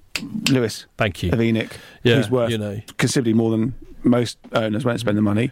We're very lucky. We people, are. You know, people say you, you, you've spent money, you bought the league. Well, so what? Liverpool buying the, buy the league. Liverpool were buying the league in the 80s. They're spending money on Souness and Nicol, 400, 500,000 pounds. They would break the Nicol. record transfer fee every, Every- year. yeah, Liverpool when they it's- were winning. It's the weirdest thing to say you bought the league. How else do you expect to do it? Well, exactly. Just like get a load of locals from the pub. But Le- Leicester bought the league. I mean, seriously, Leicester bought the league. They got taken over by that Thai billionaire, millionaire. Yeah. yeah. He put lots of money into the club. And okay, it did take a weird combination of events of everybody else being rubbish that year. But ultimately, if he hadn't have come in and spent that money, they wouldn't have won it. They'd be yo-yoing. yeah. Yeah, I mean, people tried and failed. I mean, I mean, Black, Blackburn really with um, Jack Walker, the first Yeah. kind of, you know, buying Shearer, Sutton, Ripley, players like that. Okay, relative terms, but they they bought the league. And then Venky's destroyed them, didn't they? Do Yeah, you remember they were going to sign Ronaldinho? yeah, Yeah. Instead, they just signed some. They just signed some chickens instead. Yeah. Black, Blackburn. Yeah, I mean, look at look at Blackburn. They've gone from Leeds. Premier. League- Yeah, Leeds. Another I mean, one. they, that was a Yeah. Villa, yeah. Villa are struggling. Sunderland. Charlton, it's a whole. Portsmouth. There's a just a Oh, just Portsmouth. a Yeah, Portsmouth, the Gaydamaks. yeah. We're very, we're very. Now they're a. Mickey Mouse club. That's a Hampshire joke. He laughed. Yeah. He knew what Yeah. I meant. We're very lucky. My dad's a Roman. Portsmouth fan, so I said that with feeling. Yeah. I, I, listen, I'd, I'd, I'd be very fearful if Roman left. If we got a good, Yeah, I would. a good sovereign wealth. The club would survive. Oh yeah, of course It would, yeah, might even because thrive, actually. Yeah. But as a supporter, I would think I would be. unless we got a good, a good sovereign family Yeah. wealth involved who would kind of It continue the same. same, line. mate. It wouldn't be- no, it wouldn't be the same. But then Roman's Roman's been unique for us, He has. You know, and alleged, allegedly that Hail Caesar. yeah. So, so the story goes, he was trying to buy Tottenham, but um, Daniel Levy didn't believe he had the money and wouldn't Really? have, wouldn't have a meeting with him. Well, that's different from the story I've always yeah, heard. I've heard endless stories about Yeah. who he would have bought or how he wouldn't. Yeah. Anyway, we're gonna have a quick break. We can carry this on after. I listened to Five Live the other day and I instantaneously wanted to start the nuclear war. 558 AM. Love Sport. The Fans Show on Love Sport with 7otb.com. Pay your way to £1 million. pounds. When looking for the best possible deal for his car insurance, Jim went on a spokesmansaid.com and saved hundreds. I'm Jim. I'm a radio presenter based in Glasgow. I couldn't believe how expensive the car insurance for our Citroen C4 Picasso was going to be from my existing insurer. I went on a spokesman said and saved an incredible £600. Just amazing. Signing up to spokesman said, best thing I could have done. Find quotes from over 100 leading insurance providers at a spokesman spokesmansaid.com. Getting real people, real savings. Compare, switch and save with a spokesmansaid.com. 7bestbets.com. If you are looking for good odds with a simple to use app, visit 7bestbets.com. As a new customer, you will receive great welcome offers. We cover all sports, as well as an online casino and full range of virtual sports. If that's not enough, regular customers benefit from loyalty bonuses too. 7bestbets.com. Please gamble responsibly. Visit GambleAware for more details. Hello, I'm Michael Parkinson. The Lord's Taverners is the UK's leading youth cricket and disability sports charity, and now the official charity partner of Love Sport Radio. The charity's mission is to enhance the lives of disadvantaged and disabled young people through sport. Last year, the Lord's Taverners donated over 4 million quid to help young people of all backgrounds and abilities to get involved with sport. To find out more, to see how you can get involved, visit lordstaverners.org. As a parent, you want to protect your kids. You know you can't keep them wrapped up in cotton wool forever, but there are some things that you can do, like keeping their vaccinations up to date. Some childhood diseases are on the rise again, like measles and whooping cough, and they can cause severe illness. Childhood vaccinations can help prevent them. So, are your child's vaccinations up to date? To find out more, search online for NHS vaccinations. London hospitals, a war zone, just like my rear end after spicy food. Love Sport, 558 AM. The Fans Show on Love Sport with 7otb.com. Predict seven results, win seven figures. So we have got about ten minutes left, guys. What for you right now is the most important thing happening around Chelsea, or the thing that brings you most joy? Um, pre-match in the pub with my mates. Nice. No, I'm thank you read my mind, Yeah. but that that's why it's true, isn't it? Yeah. It is. It, I mean, Sam, it always has been for me. You know, it's the before and the after. I mean, way before the days of Roman Abramovich, who we've just been talking about, you could go. I mean, there's a wonderful saying actually people of my generation have is that football's a great day out with your mates, ruined by 90 minutes of football. and there were many times in the past when you could say that about going down to watch Chelsea play. Luckily, now we, we see both great football, world class players week in week out. We win we win all this stuff. But like Dan said, still for me, uh, the highlight is meeting up. Uh, with so many people that are great friends, like the people who do the show every week with me, but also people who, who listen to it and have become friends as well. It's, it's just wonderful. And like the people who come from overseas, and we kind Mm. of, you know, take them around. Like we had the Malaysian boys. over. Yeah, we did. Yeah. With Udi. Yeah, I mean, they it's great because they kind of we said, look, come to the pub. We, we go to a great pub pre-match. There's a great crowd. There's a nice garden. And it's really good fun. And we Oh, just yeah. say, come and meet us. You know, we get free beers. It's great. You know, come, The funny thing was, though, in the in the in the miserable season with Mourinho, Yeah. where it was clearly melting down, it was just quite toxic. Uh, we were all. I mean, we have such a good time in the pub beforehand. There were a number of times we were looking at our watch, saying, "Well, you know, shall we? gotta Shall we?" We actually, we all went. We n- none of us missed a match. Ah. You know, we just couldn't do that, but we thought about it. especially after the Bournemouth defeat, which is probably the lowest Yeah, I've been at yeah. Chelsea for a long, the one Do- 0 does a defeat ruin your day? Yeah, hell yeah. Yeah. I sulk for at least a week. Actually, the funny thing is, I say I sulk. I used to sulk a lot more, but uh, since we've been doing the, the fan cast, which we now do on Mondays rather than after the match like we used to do, it's quite therapeutic, quite cathartic. sure, I mean, you know, by the time you, we all start off quite grumpy, but by the time we finish the show, we're all laughing and joking, and it kind of gets it out of the system a lot quicker. Yeah. We've talked about the the dangers and the ills of modern football. Do you think modern football puts that experience under threat? Yes. Mm, yes. In short, I mean, trying to get away tickets now is almost impossible. And I always find going to away matches, you kind of get the the true fans. I Mhm. think you know, not kind of dismiss anybody who does get the club or who supports them afar, but the the people that go 300 miles Oh, on a Wednesday support. night to, to Sunderland. On a Wednesday night in December, those Yeah. are your die in the wool Chelsea fans. It, listen, it's changing partly for the best, partly not for the you know the worst. I mean, we've the money's bought in some world class players. We get to watch week in week out. Um, if I could pick and choose different pieces from my footballing life, I- would probably have a, a jigsaw of bits from you know the late eighties, bits from the nineties, and bits from now, and just trying to get you know the, that doesn't happen. Listen, if we, we're faced what we're faced. We're mm-hmm. going to be Chelsea. If all the money drops out and we end up you know watching you know fifty odd Chris Sutton money about the Chelsea shirt, then that's that's what it'll be. You know, if Chelsea drop down four leagues. Then we'll, you know that's what we'll be. It's, it's your club. It's in your blood. You know the, the circumstances are almost irrelevant sometimes. Yeah, I mean that doesn't change, does it? But I think I think Sam's got a, a very good point. I, I think I think the football that I grew up with, uh, that I know and love, I think it's pretty much gone. I don't think many in my generation would like to uh, really admit that, but I think it, it's gone. So I think that the game uh, you know, as it is now, is absolutely under threat. I mean, the atmosphere gets harder and harder and harder to. Uh, you know, perpetuate. I mean, talk to the Holmesdale fanatics Mhm. about that. Uh, you know, less and less people know the uh, the words of the songs. That whole culture's going. Uh, I think a huge swathe of certainly Chelsea support, but I would imagine much the same as uh, United and other big clubs have been effectively ethnically cleansed by the fact that I mean that they can't afford to buy a season ticket there anymore, so they've been priced out of it. I think the television companies are killing the game. I mean, I work very hard on the trust with some of the colleagues there to berate the Premier League and the broadcasters at every available opportunity about the ch- the times that they change the kickoff times. Yeah. You know, and, and they just expect supporters to go up there willy nilly, and quite often they'll put on a match. I just interrupt you. to let you Yeah, know somebody Eden wall- Eden Hazard, Eden. Hazard has just scored an unbelievable Absolute goal. worldy. How dare you upstage me, Eden Hazard? I'll go quiet and let you talk it through. Dan. So um, he got the ball on the left-hand side of the penalty box from I think it was Batshuayi. He, um, I wait for I say, took it in. He drew the defender and literally smashed it in from the back of the Wallop. corner of the six-yard box, similar to the goal he got against Bournemouth on the weekend, but slightly higher in the net. Wallop. Keeper didn't stand a chance. Yeah. That first touch, that one there, yeah, brilliant. He, li- he literally did a, a hazard turn. I mean, yeah, created a yard. What a player! Bang.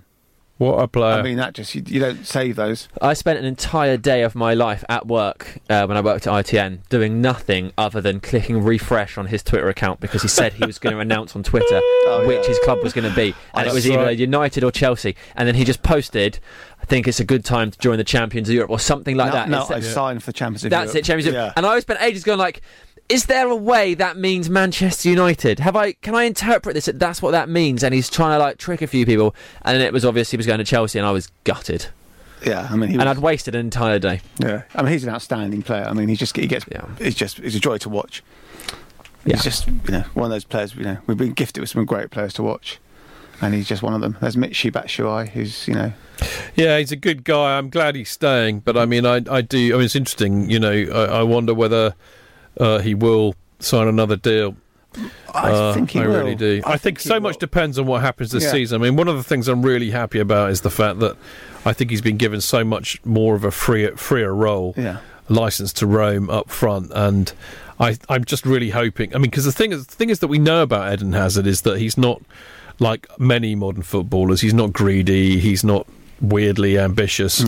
You know, this is why he'll never be a Ronaldo or a Messi in many respects. But he's got, he's a nice lad. He loves his family. He likes living in uh, Cobham, I presume. Yes. You know, so he's he's settled and happy. So, given that he's now playing for a manager who embraces and wants to play the kind of football that Hazard would like to play in, I hope that that will be enough to keep him. And if you give the sort of contract that is complete, I mean, yeah, completely crazy money, where's it? Where's it going to go? He wanted to play for Zidane. Zidane's gone. Yeah, that's very true. Um, it's a big contract for him. It's his last big contract. He's got to make the right decision. How old is he now? Twenty-seven.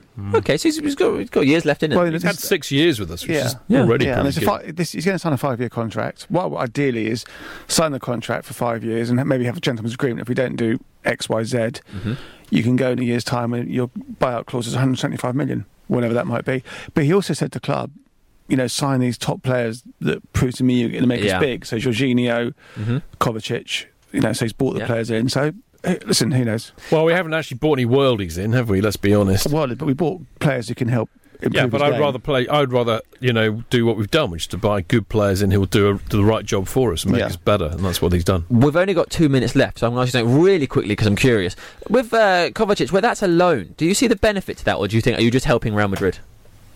I well, I wonder if there's a there's a certain aspect that Hazard might be part of an, a, a future deal, possibly. Mm-hmm.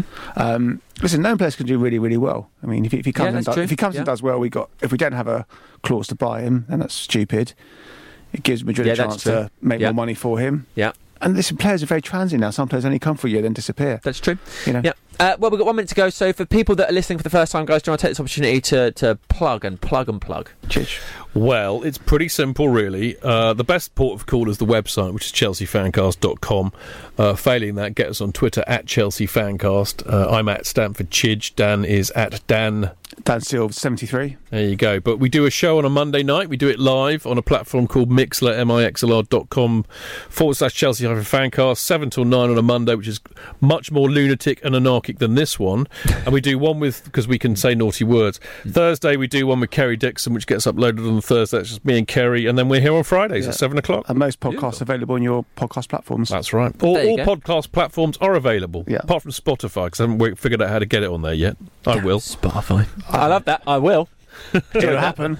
Okay, well, in the next hour from 9 until 10, I'll be going through everything that's happening in the international break, uh, talking through how the Nations League works, and we're talking to some journalists, getting some reaction from some of the games so far. And I'll probably talk about Eden Hazard's goal again because it was spectacular. Wonderful. It was a real joy. Uh, so I'll be here for the next hour, but the guys from Chelsea are gone. So uh, thank you very much. No, cheers, Sam. It's been a real pleasure. Thank you for having me. Loved it. It's the 90th minute. All your mates around. You've got your McNuggets share boxes ready to go. Your mates already got booked for double dipping, and you steal the last nugget, snatching all three points. Perfect. Order McDelivery now on the McDonald's app. You in?